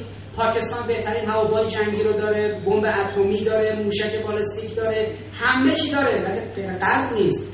خب مشکل اینا با سپاه که سلاح و توپ و تانک نیست. اینه که دوستان عزیز در این از سه تا پرده دو تا پرده رو اشاره کردم. یکی مسئله نرمش قهرمانانه که انقدر انعطاف پیدا کرد که کمر جریان لیبرال تو کشور شکست تعظیم کرد گروه غربیا و دوم SSR در بعد SSR در بررسی استراتژیک و تحلیل استراتژیک. اولا کشور از نظر SSR چون ارتباط با غرب برقرار کرد تو این زمینه زمینه برای SSR قدرت کلی کشور به وجود اومد. ثانیا دشمن از این به خودش به سر شانس می‌بینه که ایران وارد مرحله خروشچوفیزم شده. میدانهای جدیدی شکل گرفته مناسبات و روابط و نوع منازعه تغییر کرده در داخل کشور و خارج کشور صحنه. به شدت جابجا خواهد شد. در ماهای آینده تحولات در منطقه بسیار پرشتاب و عجیب و غریب خواهد بود و شرایط پسا توافق وین در داخل و خارج کشور خیلی اتفاقات رو رقم خواهد زد که به موقعش ما بهشون می‌پردازیم. اما همه جا بگم نیروهای انقلاب اسلامی زیر بار پروژه SSR نخواهند ما security sector reform رو نمیپذیریم. و اجازه هم نمیدیم هیچ مقام دولتی و حکومتی SSR رو مسئله مردم ما کنه. در مورد انعطافی که در پروژه خروشچوفی آمریکایی‌ها دنبالش هستن و که فکر می‌کنن از آلفا رسیدیم به میو اونجوری که آقای می به اصطلاح جیکوب لو و دیگران گفتن در کنگره آمریکا. ما در مقابل اون انعطاف هم ایستادیم. دولت تحریم کنه دولت روزنامه ها رو ببنده دولت سخنران ها رو بکشونه دادگاه دولت وبسایت ها رو ببنده. هر کاری هم دولت کنه این کاری که انجام میده اقدامات باید زیرزمینی میشه. نظام زیرزمینی رسانه‌ای هم شبکه‌های اجتماعی که خودتون بازشون کردید. نظام زیرزمینی اجتماعی هم وبلاگ و که خودتون بهشون میدون دادید. عصر ارتباطات که عصر بستن روزنامه و مجله و غیر نیست. اینه که ما تحلیل فنی اتمی نداریم تحلیل اقتصادی از این پرونده نداریم تحلیل حقوقی هم نداریم. جای تحلیل های استراتژیک هم خالیه. آرام آرام لایه های مختلف این رو باید شفاف کنیم از نظر مسائل استراتژیک به یک جنبندی برسیم دوستان عزیز. دشمن از این مذاکرات همونطوری که امروز اعلام کرده ایران دشمنه نیت هایی برای براندازی نظام داره برای فروپاشی از درون داره. یه دیور آهارونوت بعد از نشست آمریکایی با اسرائیلیا روز دو روز بعد از این توافق روز دو روز بعد از مذاکره به دیداری که مسئولین آمریکایی در کنگره آمریکا داشتن. یه دیور آهارونوت رفت که وبسایت داخلی منعکس کردن. نوشته آمریکا و اسرائیل به این توافق رسیدن. بعد از مرحله توافق ژنو روی فروپاشی از درون نظام جمهوری اسلامی کار کنن. برای فروپاشی از درونی اصل تروا می‌خوان که جریان لیبرالی نقش اصل تروا رو بازی کنه قطنامه 2231 هم شمشیر داموکلسی باشه بغل گردن جمهوری اسلامی از درون استحاله و فروپاشی رو صورت بدن توان انقلاب اسلامی در بیداری اسلامی رو خونسا کنن سپاه پاسداران رو مهار کنن دیدگاه رهبر جمهوری اسلامی رو به انزوا بکشونن و خونسا کنن منزوی کنن نیروهای انقلاب هم دچار افسردگی کنن. ما دستمون نسبت به متون پایه و موارد جنبی و اینکه بدانیم دشمن چطور فکر می‌کنه پرتر از این حرف دوستان نیروهای داخل. لذا خیالتون راحت باشه. نه نیروهای انقلاب اسلامی مثل قضیه مرحله جام زهر در سال 67 دچار افسردگی سیاسی میشن امروز. نه اینکه میدون رو خالی می‌کنن. برای لیبرال هایی که بخواد مملکت رو دو دستی به غرب واگذار کنن. نه در آمریکا نه در ایران جایی برای آمریکایی ها وجود دارد مقامات آمریکایی و غیره که بخوام بیان اینجا مثلا سفارت بزنن و حال خوابه مذاکرات شکسته و غیر نه اینکه استثار آمریکایی ها به نتیجه خواهد نشست و نه اینکه آمریکایی ها خواهند توانست جمهوری اسلامی رو وارد مرحله خروشچوفیزه شدن انقلاب اسلامی رو وارد مرحله خروشچوفیزه شدن کنند و مرحله گورباچوفی. جمهوری اسلامی چیا رو ممکنه ولی اهالی انقلاب اسلامی رو نخواهند توانست. و مطمئن باشید پروژه جمهوری اسلامی در متن انقلاب اسلامی تا زمان ظهور حضرت استمرار خواهد یافت ما ایمو یک مسیر طولانی ما ایمو یک گردنه و یک پیچ کوتاه که انشاءالله این هم عبور خواهد کرد. منتظر تبیین ابعاد گسترده این در هفته ها و ماه های آینده باشید و افکار عمومی باید بدانند. منتظریم که دوستان دولت همایش دلواپسین بگذارند. چون با سونامی انتظاراتی که در مردم ایجاد کردن و مردم همه چیز رو معطل کردن تا زودتر شما توی هفته ها و ماه های آینده خواسته های اینها رو محقق کنید. چون نمی‌تونید و امکان نداره که این خواسته ها رو در مسائل اقتصادی مردم محقق کنید توصیه می‌کنم دوستان دولت و هواداران مذاکرات هر چه سریعتر همایش دلواپسی برگزار کنن می‌تونن تو همین سال هم برگزار کنن. و ابعادش رو هم ما کمکشون می‌کنیم که آقا مثلا در چه بخشی باید دلواپس باشید؟ در مسائل مالی و ارزی در مسائل واردات در مسائل به اصطلاح نابود تولید داخلی در خیلی چیزای دیگه. مکدونالد سیگار مونتانا وینستون عروسک باربی میاد. حالا انشالله دیگه مکینتاش اپل وارد میشه. برای این منظور دوستان باید همایش دلواپسی بگذارن. ولی این که صبح به قریب این رو فراموش نکنید که ما تا زمان ظهور و تا تحویل این انقلاب به صاحب حقیقیش دست از مجاهدت و مبارزه بر نخواهیم داشت. ان الله و سلام.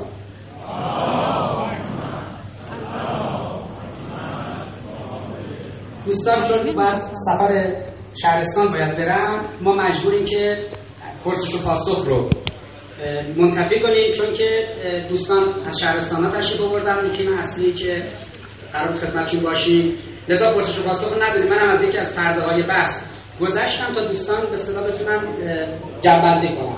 موفق باشید. ببخشید.